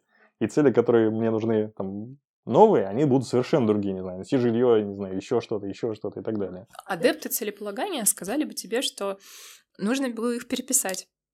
Они, наверное, переписываются, но они э, все изначально в голове, поэтому я в последнее время их вообще не, не формулирую. Не формулируешь. Тем не менее, есть ли какие-то вопросы, которые ты себе время от времени задаешь, чтобы что-то как-то себя протрекать, или нет у тебя этого? Возможно, я понимаю, наверное, о чем ты говоришь, но, наверное, скорректируй меня. То есть э, есть книги, не знаю, есть специалисты, которые говорят, «А задавайте себе вот дневничок и задавайте себе вопрос, счастлив ли я? И если ответ там нет на протяжении нескольких дней, ну, у меня такого, честно, никогда не было, нету, э, вот. Поэтому, наверное, зависит от вопросов. Вопросы, которые, наверное, у меня есть периодически, но они возникают э, э, как-то сами собой. Это, наверное, не вопросы, а именно индикаторы. Mm, То есть, хорошо, если у меня возникает ощущение, что я не хочу идти на работу, вот тут, значит, что-то не то. Если там возникает ощущение, что я не хочу идти домой, значит, опять что-то не то. Если возникает ощущение, не знаю, что я там последний месяц какой-то не такой, то значит, что-то тоже не то. Вот, наверное, оно больше как-то в системе индикаторов работает, чем в системе вопросов. Хорошо. Ну, просто вопрос про счастье. Я на самом деле не считаю, что это там глупый совет, счастлив ли я. Просто это самый такой верхний уровень. А внизу, ведь это же все равно все ведет, да? Да. Ну, счастье потом. Хорошо. Так, ну, мы коснулись немножко с тобой темы увольнений. Мне показалось, что мы ее не раскрыли. Вообще, мне кажется, что есть такое, да я уверена в этом, установка в обществе, что увольнение — это всегда негатив. Согласен ли ты? И можно ли и нужно ли с этим работать уже заранее в команде? Тут опять, наверное, начну с э, рекомендации. Угу. Есть доклад э, Лёши Шаграева, это бывший э, руководитель аналитики Яндекс.Поиска. У него есть доклад про то, что увольнение на самом деле это хорошо. И почему? Давай, наверное, раскроем. Потому что, опять же, конечно, зависит от причин, сейчас мы их рассмотрим. Но, как мне кажется, всегда что-то новое – это новая возможность. Вопрос, используешь ты или нет, это уже другой вопрос. И чаще, на самом деле, оказывается, ну, у меня, по крайней мере, вот все работы, которые у меня были, и все, на самом деле, не рабочие какие-то активности – любая новая возможность для меня, она приносила что-то полезное. Независимо от результата. То есть, возможно, как бы коэффициент полезности он будет меньше, но что-то полезное явно ты получишь. Э, другой нюанс в том, что давай перейдем, наверное, к причинам увольнения. Как бы увольнение, наверное, бывает двух типов. Когда ты сам уходишь и когда тебя увольняют. И если ты сам уходишь, ну, наверное, тот момент, опять же, такой, что два нюанса. Либо ты нашел что-то лучше, либо тебе на текущем месте настолько плохо, что ты стал искать что-то лучше. Э, в любом случае, тебе кажется, что там лучше. Поэтому увольнение в этом случае хорошо, как бы ты ни думал. Другой вариант. Если э, к тебе приходит и тебя увольняют. Тут опять надо понимать, и это очень важный на самом деле нюанс, что и это я стараюсь, на самом деле, проговаривать. Вот, э, то есть у меня тоже, скажем так, бывают ошибки найма. Э, это не, не какая-то там такая секретная длобидная информация, это просто факт. Потому что когда нанимаешь большую команду, не знаю, там 100 плюс человек, ну ты не можешь набрать людей идеально всех, все равно они бывают. Вопрос в том, что как ты их решаешь, и ну, бывают случаи, когда приходится с людьми расставаться. Другой момент, что как ты это делаешь.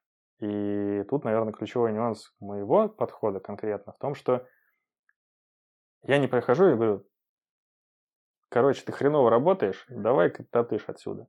Бывает нюанс, когда мы просто не подходим друг к другу. Потому что есть определенная, допустим, культура компании, есть определенные, не знаю, командные взаимоотношения, есть просто у человека там что-то не складывается и так далее. Потому что вот в позапрошлой своей компании культура была такая, что надо было перерабатывать. Прям вот жестко. Максимально жестко надо было перерабатывать. И если человек не перерабатывает, он не вписывается, и, скорее всего, с ним расстанутся. Давай так. Плохой ли человек при этом, который не хочет перерабатывать? Я, наоборот, считаю, что он красавчик. Ну, честно. Вот сейчас бы, то есть я был тогда глуп, глупый молод, глупомолод. А, я сейчас глупо молод, но тогда был более глупо молод. И сейчас бы, наверное, я бы не хотел в таком режиме работать. Но при этом сейчас бы, наверное, я фильтровал на этапе вхождения в компанию, просто на этапе интервью я бы туда не пошел. А, при этом я был очень благодарен за весь тот опыт, который я получил там, 100%, потому что вот такой экспресс-тестовые организмы и так далее, это прям ценная информация, дает знать о себе очень многое с точки да, зрения... переработках имеешь в виду? М? Да. Э, вообще, как ты действуешь в стрессе, как твоя психика выдерживает всю эту историю, это, конечно, очень полезно. ну, типа, лучше это узнать в 25, чем в 40, к примеру, на мой взгляд. И дожить до 40. Э, ну, с переработками, ну да, можно не дожить. И если вернуться к теме увольнений, то нужно просто с человеком понять, а, почему, собственно, такая картина складывается. Mm-hmm. То есть э, чаще всего, на самом деле, вот почему я раньше сказал, что руководителю, как ни странно, такой вот, можно сказать, потеря какой-то девственной истории это увольнение, потому что когда человек начинает с этим разбираться, он узнает для себя очень неочевидные на тот момент вещи. Человек, с которым ты уже условно чаще всего идешь его увольнять, он вообще об этом не знает. Он думает, что он красавчик, он работает как не в себя, он тащила команды, а ты приходишь и сообщаешь ему такие вести. В чем здесь проблема, на мой взгляд? Это в первую очередь проблема руководителя. Потому что ты не работал, ты не донес человеку информацию о том, что что-то идет не так, ты не дал какой-то там момент на притерку, исправление всей этой истории и так далее. Человек об этом ничего не знал, ты просто приходишь и говоришь, ну все, нам надо расстаться. Это не человек виноват, ты плохой руководитель. Вот, поэтому, опять же, если у вас история это притирочная какая-то, да, то есть вы там несколько раз проговариваете и так далее, объясняйте причину, почему так происходит. То есть, может, у человека какие-то внутренние, ну не внутренние даже, а какие-то личные причины, которые мешают. Не знаю, он переезжает, или он там, не знаю, какое-то горе в семье у него случилось, или еще что-то, что очень сильно влияет на его работу. При этом он так большой профессионал, допустим, если он даст время, он через три месяца там будет перформить еще с большой благодарностью. Ну, просто не знаешь, сейчас он типа, работает хреново, и ты принимаешь такие решения. Ну, это все, мне кажется, тоже приходит с опытом, и я, мне кажется, тоже очень многих ситуаций еще увижу. Еще мы затронули вопрос, ты сказал, переработки. Давай тогда отсюда вытекает, а что для тебя сейчас э, вот этот вот пресловутый work-life balance? Откровенно его нет. Э, тут очень интересный момент, потому что я когда приходил в кошелек, я увидел директора по продукту, а он был ну, наверное, это больше, знаешь, такая не э, грустная история, а смешная, с, наверное, размером с большой персик, синяками под глазами. И мой вопрос на тот момент был, ребята, сколько... Там были как раз фаундеры, я, мой вопрос был, ребята, сколько часов в неделю вы работаете? Вот, потому что, ну, во-первых, у меня был опыт такой, что ребята просто перерабатывают там безумное количество часов. И в целом, наверное, с одной стороны, не хочется погружаться в историю, когда это прям на уровне культуры компании стоит. То есть, э, ну окей, если это персональная ответственность, у тебя есть желание, окей, требовать это на большом скеле от всех людей, это просто, мне кажется, некомпетентно. Если ты не можешь выстроить процессы так, чтобы у людей хватало времени там, в рабочие часы сделать их задачи, то это проблема, опять же, руководителя. При этом важный момент, что если люди сами, ну, грубо говоря, не выделяют на свой бизнес там, дополнительное время, то тут уже начнутся обратные вопросы, потому что в случае, наверное, скажем так, линейных э, сотрудников для меня это больше воспринимается как работа, и задача, наверное, руководителя зала так, чтобы людям было просто комфортно. То есть, чтобы они свои знания и навыки могли применять в комфортной для них среде. В случае же, наверное, с э, там, людьми, которые принимают какие-то ключевые решения, то есть фаундерами, на мой взгляд, у них, для них это уже не работа. Потому что они, если сделали такой бизнес, то для них, на мой взгляд, это уже как ну, часть их ДНК. И ты не можешь, грубо говоря. То есть в этом, наверное, это меня и подкупило на тот момент, как ребята, в том числе, ответили на этот вопрос. А, ответили они очень просто. То есть сами они э, перерабатывают, ну, немного. Немного тоже абстрактное понятие, но команду при этом никто не заставляет. Это было очень важно. И по факту за наверное, с апреля прошлого года у нас было всего две переработки, и обе по причине каких-то внешних дедлайнов внезапных, и все они были оплачены. Больше никто не заставляет команду работать по ночам ни в коем случае. Даже если мы где-то ну, продалбливаемся, то это обычно ну, как-то по-другому решает. Конечно, есть фанаты, которые и так далее, но тут ребята, окей, я тоже там люблю, на самом деле, поработать, и никому не прихожу говорить о том, что, ребят, я что-то перерабатываю и так далее. Нет, просто мне это нравится.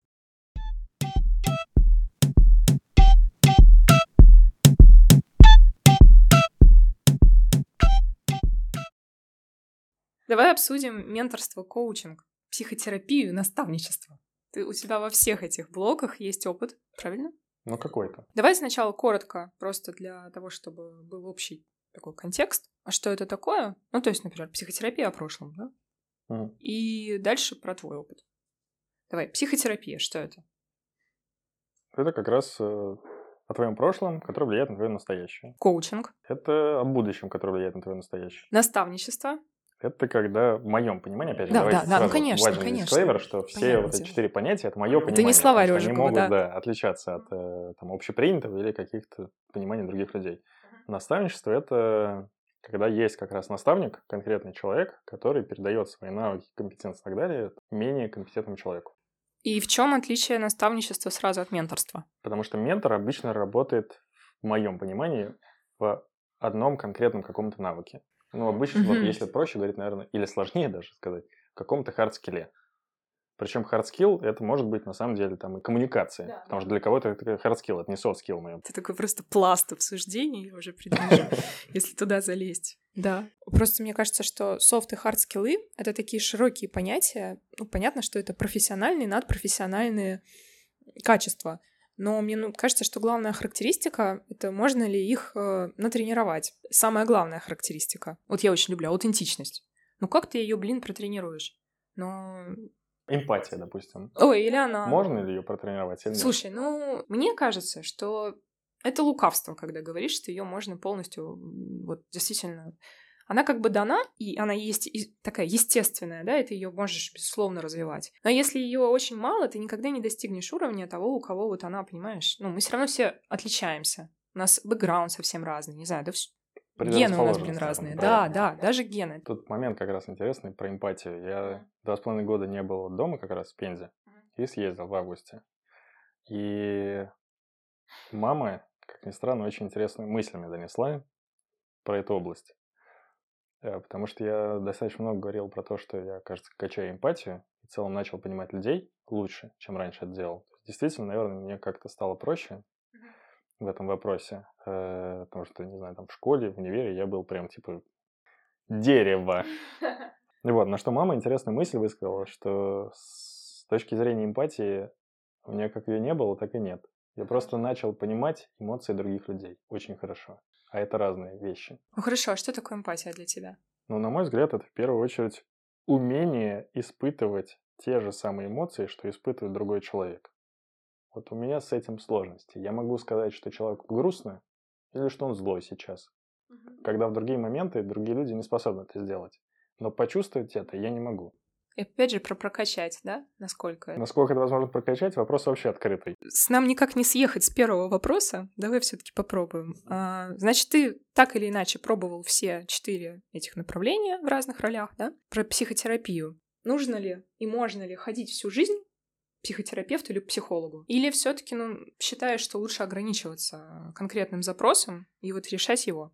А, Вопрос очень сложный, потому что касается очень тонких человеческих материй. Мне кажется, что тут у каждого опыт свой, и каждому подойдет разное. Наверное, расскажу, что подходит мне и что я для себя увидел. Э, я приходил туда с конкретным запросом э, касательно... У меня в какой-то момент взлетела тревожность до небес, если так максимально открыто говорить. Вот, я приходил с, с таким запросом, и в процессе, на самом деле, я выяснил, что это был лишь очень стартовый запрос. На самом деле, вещи, до которых вы начинаете раскапываться в процессе обсуждения, вот они действительно имеют смысл. А те, тот стартовый запрос, который у вас есть, это лишь очень маленькая верхушка айсберга. Потому mm-hmm. что вот то, до чего вы доходите в процессе, вот там реально бывают очень глубокие, глубинные вещи, которые сам человек, кажется, не дойдет никогда. Хотя уже если ретроспективно это рассматривать, кажется, что, блин, насколько все просто было. Но вот в моменте э, это прям какой-то rocket science, серьезно, э, для меня был. И тут, наверное, вопрос, скажем так, я бы точно, во-первых, если кто-то сомневается, идти или не идти, точно идти, потому что это не про то, что вы такой вот советский, наверное, какой университет, то, что вы псих, вообще нет. Это про, наверное, понимание себя в большей степени. А, а люди, специалисты, владеют техниками, которые позволят вам, собственно, лучше себя понять. Потому что это очень, наверное, э, сурово прозвучит, но я сторонник честной эгоцентрической системы, а не гелиоцентрической, да, где по факту каждый человек – это его собственный мир. И ты, конечно, окей, можешь познавать другие миры, там, не знаю, ездить в разные страны, путешествовать, но если ты себя банально на простом уровне не знаешь, как ты ведешь себя в разных ситуациях, почему у тебя такие эмоции возникают и так далее, то, ну, мне кажется, это намного более интересно, чем вообще все, что окружает э, нас. То есть, конечно, это разные понятия, но если ты просто даже вот мы как раз касались э, понимания собственных чувств и там эмпатии, можно по-разному называть. Если ты не понимаешь, что что ты просто чувствуешь, ну, мне кажется, это вообще первооснова такая, грубо говоря, какие эмоции у тебя возникают, в каких случаях. Самое главное, э, еще вот это, наверное, тоже какая-то постсоветская установка, что есть, грубо говоря, состояние нормальное, у человека. А если ему грустно, его обязательно начинают спрашивать, типа, а что тебе грустно? Давай сделаем так, чтобы тебе было не грустно, чтобы тебе было нормально, не знаю. Но это неправильно. Эмоции, они на то и эмоции, что они бывают разные. И они, грубо говоря, должны проживаться. Э, радостный человек, грустный человек и так далее. Это все нормально. То есть не надо выводить из этого состояния человека искусственным путем. Если, конечно, это задерживается, уже переходит в какую-то там другую, более критичную, то есть э, не знаю, депрессию и так далее, да, тогда, наверное, нужна, грубо помощь и так далее. Но если это не превышает какие-то там неразумные границы, то, мне кажется, это вполне ок. Если возвращаться, наверное, к вопрос, вопросу, стоит ли ходить Постоянно, жизнь, да. Э, не знаю. Мне кажется, очень важный момент, что э, в целом найти человека, к которому ты будешь ходить постоянно, ну или хотя бы просто человеку, которому ты откроешься, вот, наверное, вот в этом основная сложность вообще нахождения. То есть не, не формирование запроса, не то, что у людей там есть какие-то предрассудки, а просто найти человека, которому ты можешь все рассказать, и главное, поймешь, что он ну, чем-то тебе может помочь, вот это, мне кажется, мега сложно. А почему для меня это еще мега сложно? Потому что я статистически для себя доказал, что я критически настроенный человек. Э, доказал это очень просто. Я в свое время был э, в программном комитете Мобиуса, это там, крупнейшая мобильная конференция в России. Она проходит примерно следующим образом. То есть полгода вы собираете доклады, заявки, потом их как-то оцениваете, фильтруете, выбираете лучшие, и они выступают. И суммарно, наверное, где-то слотов 30 обычно, а заявок 120. И каждый член программного комитета, он выставляет оценки каждому докладу. Потом считается средний, соответственно, топовые берутся. То есть система простая. Так вот, потом в конце каждого сезона есть статистика, которую они собирают автоматически. И получалось так, что средняя, то есть состав программного комитета постоянно менялся, средняя оценка, которую давали ребята, это где-то 8-0 из 10. И у меня это всегда было 6. А к себе такая же оценка у тебя? Я думаю, что да. Но при этом я часто вот это то, что я чему научился, наверное, за последние года, том числе и в менеджменте, и я научился просто отпускать. Ну, то есть, окей, задач до хрена. Слушайте, ну я, во-первых, пришел, без меня это работало. То, что я сейчас не сделаю, ну не сгорит ничего. Ну, мы говорили в контексте того, что это тебе вот этот вот уровень, а, как ты сказал, критичности, да. он тебе мешает найти того самого человека, специалиста, да, там, терапевта, да, правильно? Да. Почему? Потому что мне кажется, чтобы найти там своего человека, обычно человек, не знаю, там один, два, три смотрят специалистов. А мне, я вот Последний раз, да, реально около десятка проходил. Ты в сервисе, да? Я пробовал через сервисы, через знакомства, и серьезно, около десяти, наверное, угу. человек. И вот только последний мне как более-менее зашел. То же самое, на самом деле, с коучами, то же самое со всеми остальными. Ну, просто я понимаю, что человек мне не заходит. Что я буду тратить время? И Слушай, его, и свое, и так далее. Прости. А я... Хорошо. А как э, не возникает ли такое, что как вот не подсесть, да, на эти консультации? Вот ты нашел своего человека, начал заниматься? А давай уточним, а что значит подсесть? Начать э, принимать решения, постоянно мысленно обращаясь к этому человеку и ожидая его совета. Давай так, в моем понимании психотерапевт не дает советы. Да, и не должен давать. Прямым он тебе не скажет текстом, я тебе, Коля, советую сделать вот так. Но ты же понимаешь, что это все сложнее. Беседа выстроена, да, и манипуляции тоже могут быть. А тут очень важный нюанс, э, который... Вот зачем, на самом деле, достаточно большие паузы нужны между сеансами. Они направлены обычно на то, лично для меня, что мне нужно время порефлексировать на всей этой истории. То есть мы обговорим какие-то вещи, даже больше скажу. Бывает так, что я в следующий раз прихожу и говорю, вот мы обсудили, я считаю, короче, полная херня. Угу. И, и серьезно, у нас договоренность такая, и вот с предыдущим там коучем была такая же, что я могу так сказать. Ну, то есть это совершенно нормально. То есть я профессировал, аргументированно обосновывал, почему я считаю, что, короче, в прошлый раз мы вроде как порефлексировали, у меня было немножко больше времени подумать над всей этой историей. Я подумал, что нет, вообще все не так, потому что в тот момент я был как-то под такими, наверное, эмоциями, мы как-то вот разговаривали в течение там, часа, не знаю, и так далее, и мы как-то вышли на определенный уровень эмоций, и я вот как-то там остался, поэтому выводы мы сделали такие.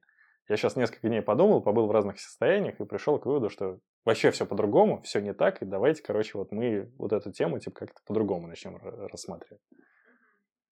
То есть, опять же, здесь вопрос в том, что вы должны говорить прямо. Это очень важный момент, потому что Почему я вот заговорил о чувствах и о том, что нормальные? Потому что даже, давайте так, ваш психотерапевт может вас бесить откровенно. Ой, бесить-то он в любом случае как бы будет. И это нормально. Другое дело, чтобы он а, обратную связь принимал. Поэтому я говорю, для меня это тоже очень важно. А как ты формулировал запрос? Было ли у тебя такое, что ты приходил с запросом, и тебе терапевт такой, слушай, Коль, иди подумай. Нет. У меня было. Нет, у меня не было. У меня был, были другие ситуации. То есть я почему говорю, что очень много попробовал, прежде чем нашел свои, своего, то есть, наверное, действительно в этом основная сложность найти человека. Потому что у меня были кейсы, когда я просто приходил, говорю, у меня был опыт, я уже знаю, как чем мне нужно разговаривать, основа того, что мне нужно типа, создавать доверительный контакт, каждые пять минут мне напоминать и так далее. У меня есть сформированный запрос, который я четко знаю. Я хочу вот конкретно поработать над ним. Говорю, если, то есть я понимаю, что у всех э, есть разные направления, и у вас как специалистов, если вы не фокусируетесь на нем, то просто скажите, что я не могу помочь, это будет целиком окей, мне кажется, это будет максимально компетентно, просто скажите, возможно, вы поможете, какого специалиста мне нужно найти. Вместо этого человек, то есть как, какой был ответ? Вместо этого человек не услышал мой запрос, начал раскидывать другие варианты, с чем он может помочь, и больше мы не встречались. Ты же свои правила, ну, пытаешься навязать специалисту, которому ты, по сути, должен доверять. Когда ты ему говоришь, что нет, вот только не надо вот, вот про детство, например, сейчас, давайте-ка уже про, там, не знаю, вот про эту мой запрос, про мою проблему, а вот этого не будем касаться. А я про это не сказал. Mm, то есть это в, в каком ключе ты тогда рамки задаешь? А, рамки, допустим, могут быть такие. Особенно вот когда на первой стадии, то есть вы только притираетесь, и ряд специалистов не говорят, а нужно, типа, то есть если вам сложно об этом говорить, давайте, типа, это опустим. Или, не знаю, если... Да, есть такие ребята, если вам, э, допустим, некомфортно, то давайте как-то мы сейчас немножечко эту тему с другой стороны попробуем зайти и так далее. И еще раз, если вот, э, то есть между нами должно быть, грубо говоря, доверие, это основное вообще в нашей работе. Поэтому если вам, грубо говоря, вы пока не можете довериться, то давайте пока эту тему отложим. Я сразу говорю, что, ребята, нет. Я сразу принимаю правила игры. Я понимаю, то есть, как этот формат работает. И вот давайте просто мы сфокусируемся на этом. То есть вы лучше меня ведите куда надо, но не говорите мне там о каких-то банальных вещах, типа, не знаю, нам нужно доверие и так далее. Я по дефолту, вот это, кстати, очень важный нюанс, наверное, который многое мне дал вот, с точки зрения психотерапии. Э, я в школе, наверное, в университете был достаточно зажатым в плане, что мне казалось, что у меня есть какие-то вещи, которые я не могу никому рассказать.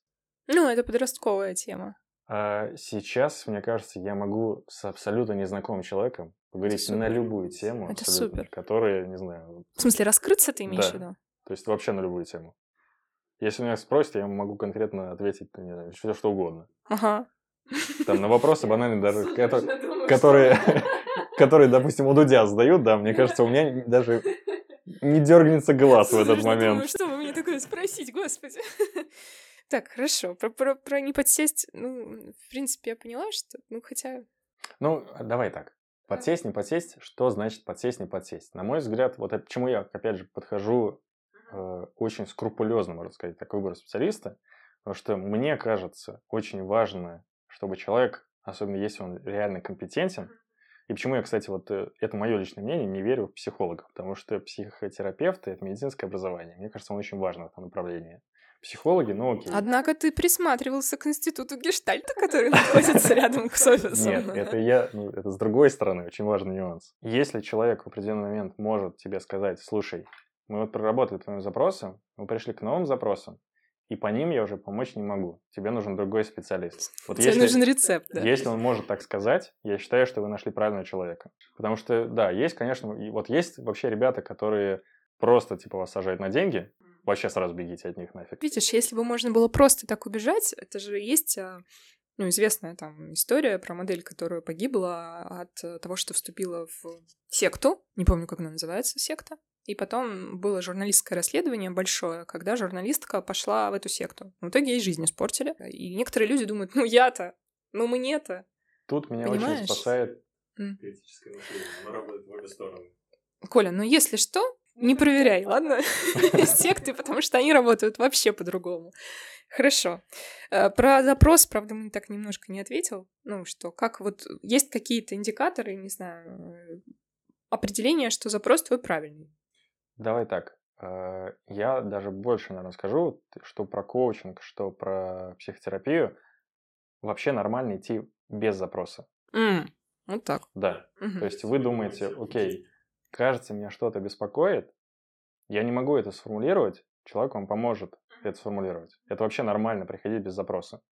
Потому что, ну, особенно вот на первом этапе, э, чтобы сформировать, сформулировать, наверное, правильный запрос, это охренеть, какой уровень осознанности должен быть. Ну, определенный. Хорошо, пускай будет определенный. Хорошо.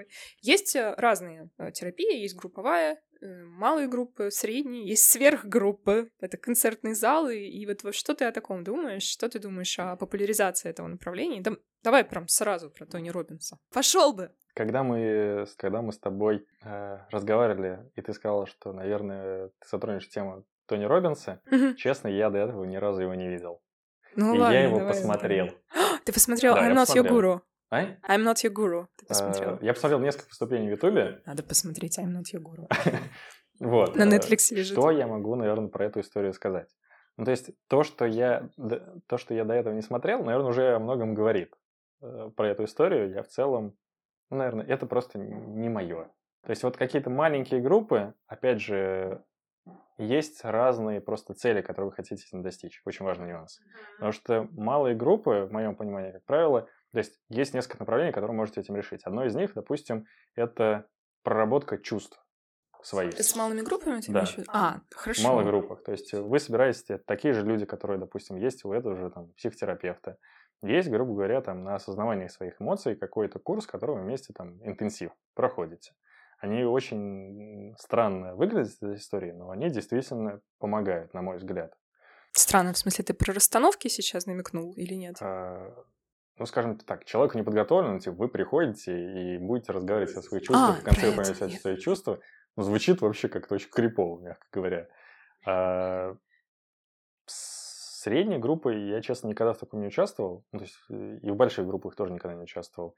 Наверное, кому-то это помогает, да, просто тут еще нюанс, э, это я по себе, наверное, замечаю. То есть, э, на мой взгляд, эта история сравнима с какими-то, не знаю, футбольными стадионами или еще чем-то. Когда есть большая толпа, и если вы подвержены влиянию толпы, то на вас это, безусловно, воспроизведет эффект. То есть, когда человек там с трибуны говорит громкие лозунги и так далее, у меня, опять же, это, наверное, то есть я не говорю, что это мой плюс, это в каких-то ситуациях очень большой минус, вот эта критичность. Защита, да? Да, то есть это явный механизм защиты, потому что я все воспринимаю как булшит полный. И мне сразу такой, так, чувак э, общими цитатами на несколько тысяч человек пытается решить их проблемы какими-то фразами типа ты можешь. Ну, блин. И у меня сразу, конечно, возникает bullshit-детектор. Это, опять же, не воспринимайте, что критичность – это что-то хорошее. Иногда, то есть, очень часто это мешает. Когда тебе, казалось бы, нужно просто принять, а ты такой еще начинаешь искать изъяны, нет, это не во всех ситуациях хорошее. Как и во всем, это и добро, и зло одновременно. И вот если, наверное, резюмировать, мне кажется, что начинать с групп опасно. Угу. Да, да, не то, что не угу. надо, а просто опасно. Мне, кстати, тоже так кажется, да. Лучше начните индивидуально, потому что все мы абсолютно разные. Если человек говорит о том, что у него есть универсальный рецепт или серебряная пуля, ее нигде нет. Я могу сказать, что вдохновить это просто другая цель. Для меня это, это да, безусловно, это шоу. Это действительно... Я получила вот просто такой заряд. Просто, знаешь, как чудо, как человек один может держать такое количество людей и держать их внимание. Да, безусловно. То есть навык, ну, скажем так, вот как раз цель, которую ты сказала, вдохновение, да, безусловно. Да, это разные да, вещи. Да, да, без... Это примерно как э, на меня такие штуки, вот я почему сказал, что с точки зрения, наверное, больших групп психотерапии у меня это не работает, а с точки зрения вдохновления у меня это тоже работает. То есть, допустим, не знаю, вот вспомнить фильм «Рокки», где он там говорит, еще есть какой-нибудь, вот есть в Ютубе как раз видосики, где какую-нибудь музыку накладывают, и он там говорит, ну ты типа мужик, должен встать и делать, если там важно в жизни там не умение бить, а умение держать удары, ты, конечно, такой, да, я сейчас пойду спортом заниматься в качалку с понедельника. Нет, но мотивация срабатывает. На эти пять минут, пока ты идешь до пирожка в холодильнике, это срабатывает. Также Эстония. В общем, да, друзья, если вы не смотрели, попробуйте. Может, на выходные вдохновения вам должно хватить. А, Коль, ты ментор. Расскажи, как э, строится работа с тобой. Я ментор. Интересная формулировка, да. Э, сразу фильм вспомнился. Я легенда, где чувак одинокий с собакой гулял. Э, я ментор. Как строится работа со мной? На самом деле интересный вопрос. И тут, наверное, я многое просто взял от людей, которые были ментором у меня. И, наверное, один из основных принципов всю работу с ментором всегда драйвит менти. Не должно быть наоборот. Как только менти перестает драйвить, вся работа заканчивается. И это очень важный нюанс. То есть менти должен быть заинтересован в том, чтобы ментор передал ему знания, не наоборот.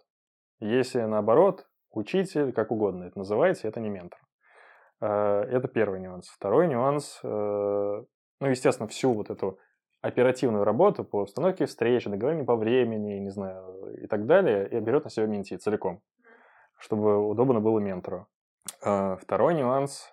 Если ментор грамотный, то он э, скажет, в каких областях он может заменторить, каких нет, предварительно оценив уровень менти. Да, потому что есть, грубо говоря, там разные уровни, да, даже в разработке, да, есть люди, которые там закончили skillbox, им нужен один уровень менторства, потому что, да, им какого-нибудь серьезного сеньора – но они просто офигеют. Им нужен там, человек э, немножко другого уровня. Если вы, наоборот, менторите сеньора, то, опять же, ментор должен быть другой. Ментор должен, вот это уже обязанность ментора, правильно оценить, опять же, может ли он помочь. Это то же самое, на мой взгляд, как и, грубо говоря, с психотерапевтом. Человек должен оценить свои компетенции, потому что подразумевается, что его компетенций на данный момент должно быть больше.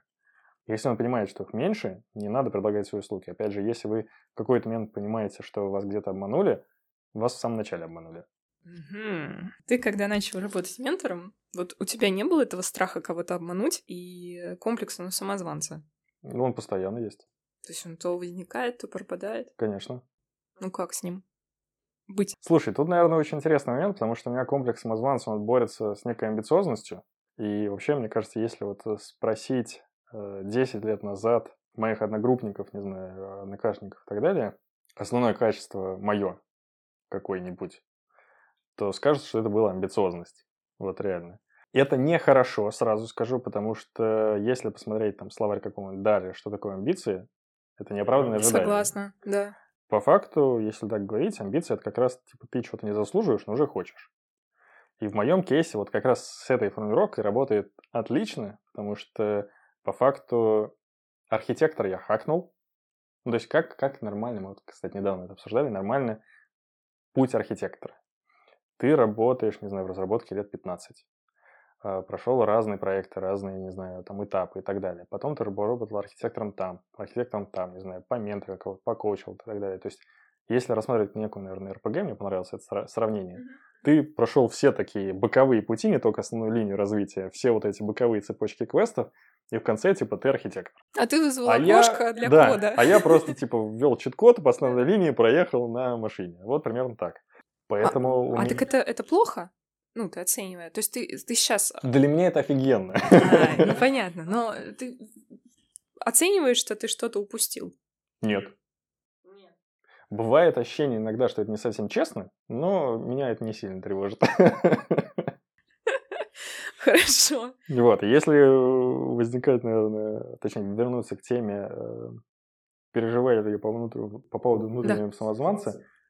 В менторстве. Тут интересный момент возникает. Ментор концентрируется на хард-скиллах. Но любой хард-скилл, который у него есть, он, вот что бы вы ни делали, он соприкасается с навыком продажи. Вот прям вот как хотите. То есть умение, грубо говоря, продать всю эту историю. То есть как это работало, допустим, в Голландии. Приходит архитектор, который вот прям офигеть насколько технический, прям вот знает систему досконально. И приходит чувак, у которого просто офигенная харизма. Как думаете, что решение купят? Харизму. Конечно, всегда покупают харизму. То же самое и здесь. Если, грубо говоря, вы умеете произвести впечатление человека, который разбирается в теме, то иногда э, только вы понимаете, что вы не шарите в этой теме. Все остальные будут думать, блин, вау. И это очень часто так на самом деле. Но бывают, конечно, ребята, которые уже вышли на такой, скажем так, мета-уровень, которые понимают у людей, которые пытаются вот за счет харизмы выползти какое-то. Вот. Но это уже прям отдельно, и, и таких прям очень мало. Это люди, которые уже выплыли с уровня достигаторства? Да, да, да. Таких прям очень мало, и но с ними интересно разговаривать. То есть они прям просекают. Такие им с вами нет? Им, да, им, возможно, нет, но приходится.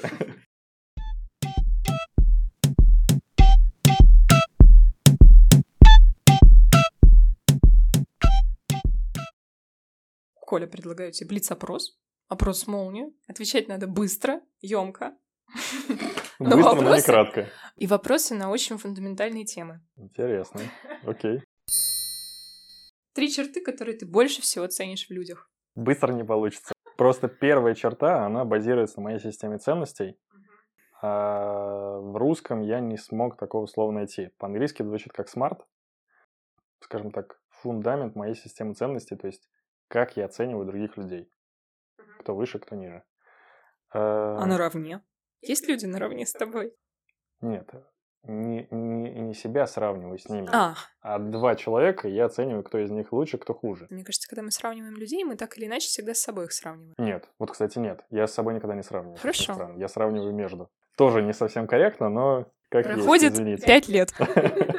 Ой, это вообще очень долгий разговор про проходит пять лет, потому что в какой-то момент, какой-то момент, когда я узнал, во-первых, я не сразу узнал, что у меня такая система ценностей, и на самом деле по моей статистике, 90% людей вообще не знают, какая у них система ценностей. То есть все думают такие, ну как, базовые какие-то добродетели, доброта, честность, справедливость и так далее. На самом деле это означает, что человек вообще не знает, как у него голова работает. Он не знает, как он оценивает других людей. Что для него человек хороший, что человек плохой. И я когда узнал, как у меня система ценностей, я вообще в шоке был. То есть, как, чё? А где же честность? Ее нету тут? что, она потерялась? Вот, и я очень долго, на самом деле, переживал, а как добавить немножко доброты туда? Вот в эту всю систему ценностей, то есть что сделать? И потом как-то... На самом деле очень долгая история, вот как раз почему я сказал про психотерапию, что, во-первых, длительный промежутки между сеансами нужны, потому что у меня этот вопрос, короче, я года два рефлексировал на эту тему и пришел к тому, что а нафига ее менять? Ну вот она работает, работает хорошо. Меня вроде ни разу не подставляла. А я сейчас туда буду ее менять, она мне скажет, а давай-ка я тебе сейчас тут лепех накидаю и будешь наступать не каждый ну, так раз. и будет, так и будет, абсолютно. Да. И второй момент, что даже при всем желании, если я такой, блин, короче, все плохо, я ее хочу менять, то поменять ее быстро, к сожалению, не получится. Это прям точно. И, скорее всего, поменяется она у меня годам, не знаю, к 70, когда пойдут внуки, у меня будут совсем другие жизненные приоритеты, если будут. И тогда она автоматически как-то немножечко сдвинется. Возможно. И то не факт. Вот. Это первое. Э, Значит, первый смарт. Да. Еще два, да? Угу, да. Но последнее время, наверное, по крайней мере, я себя стараюсь в эту сторону вести, честность. Не скажу, что всегда получается. Наверное, то, что у меня осталось с каких-то пензенских времен, такая какая-то пацанская справедливость, совестливость. Три черты, которые ты больше всего ценишь в себе. Э, три, окей. Ну, давай так. Да, наверное, если быть совсем откровенным, я считаю все-таки, что я больше, наверное, смарт, чем нет. А уж сорян. Второе, ну, наверное, опять же, к той же амбициозности вернемся. Я считаю, что мне всегда помогало. Да, и я не считаю, что это в моем случае негативное качество. То есть, безусловно, оно кому-то мешает явно. Там, возможно, я как-то, ну, некоторые ситуации не столь как-то корректно решаю, но конкретно я по этому случаю никакого дискомфорта не испытываю. И третье, чувство юмора. Хорошо. Твоя способность или черта, которую ты хочешь развивать в себе? Ну, последнее, наверное, я хочу все-таки немножко в честность и открытость перейти. Потому что у меня есть некоторые, наверное, то, что осталось из какого-то детства, возможно, из школьных времен. Даже в том плане, вот мы коснулись с тобой темы, что могу ли я поговорить на любую тему с человеком незнакомым? Да. Но иногда это даже у меня, наверное, в какие-то шутки переходят, что в каких-то микромоментах, я не знаю, почему так происходит пока, ну, мне хочется обмануть, не знаю. Типа, на улице, на улице дождь, я такой, типа, шутки, нет, блин, солнце светит. вот как-то так это идет. Вот это хочется убрать. У меня есть теория, она гендерная. Так. Потому что у меня был такой дед, у меня такой папа. Ну, просто, если он говорит дождь, не бери зонт. Да-да-да, вот, вот, Да, вот да. именно вот это вот. Есть такая теория, да. Да, я очень саркастичный, то есть я даже не ироничный. И вот, наверное, вот здесь хочется перейти в иронию. Все-таки ирония, на мой взгляд, она добрая, а сарказм злой. Ну да. Вот я очень саркастичный, к сожалению, пока что. Как ты определяешь счастье? Счастье. Что счастье? Счастье. Как ты его определяешь? Честно, я не знаю ответ на этот вопрос. Знаешь, моя картина мира, она достаточно э, сильно менялась на протяжении времени. И в какой-то момент я думал, что счастье это когда все хорошо. Сейчас я так не считаю. Потому что не бывает так, что все хорошо. И даже больше скажу, это ненормально. Просто психика людей так устроена, что все время хорошо или все время нормально. Не бывает. Может быть, это когда все хорошо в моменте? Да нет. Я думаю, что ты можешь быть грустный, у тебя не все может быть хорошо, но можешь быть счастлив вполне. Поэтому я бы так не сказал. Но мне это открытый вопрос. А что, а такое добро? Очень субъективное понятие. Ну, для тебя, ну, все понятия, как мы с тобой выяснили, субъективные. Недавно я, кстати, на этот счет думал опять. Добро это- для меня это отсутствие зла. Ты же понимаешь, какой у меня следующий вопрос? Что такое зло? Давай так. Зло и добро – это когда человек какие-то намерения предполагает, конечная цель которых не является деструктив. Вот это добро. Ну и, собственно, И наоборот, антоним. это, да, это, соответственно, зло. То есть, условно, если ты просто сжигаешь что-то ради того, чтобы сжечь, это зло. Если ты сжигаешь для того, чтобы посадить что-то новое, это добро. За что ты благодарен сейчас? Да за все. Все, что у меня есть, я за все благодарен. Ну, давай, давай так. Опять же, если мы пройдемся по таймлайну. Благодарен, наверное, начнем давай родителям за детство, за то, что меня вообще поддерживают, за то, что у меня вообще крепкая семья. И это вообще сейчас редкость, наверное. Там они до сих пор вместе, за то, что у меня есть там маленькая сестра и так далее. Благодарен своим друзьям, которые там сохранились еще со школьных времен, пускай многие там растерялись по пути. Много я где поколесил, условно. Вот, но с кем-то мы общаемся до сих пор, появился кто-то новый и так далее. Я этим людям безумно благодарен. благодарен всем, наверное,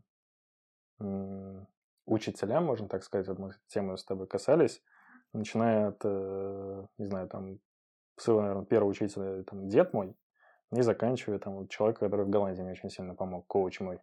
Э, потому что я вообще в целом, наверное, про то, чтобы, к сожалению, пока забирать больше, чем давать, э, наверное, в этом плане. И по... Ну, наверное, в целом я пока настроен на то, чтобы забирать, а уже давать, мне кажется, я когда-нибудь потом перейду, когда буду стареньким, возможно, тоже буду кому-нибудь что-нибудь давать. Буду каким-нибудь коучем и так далее.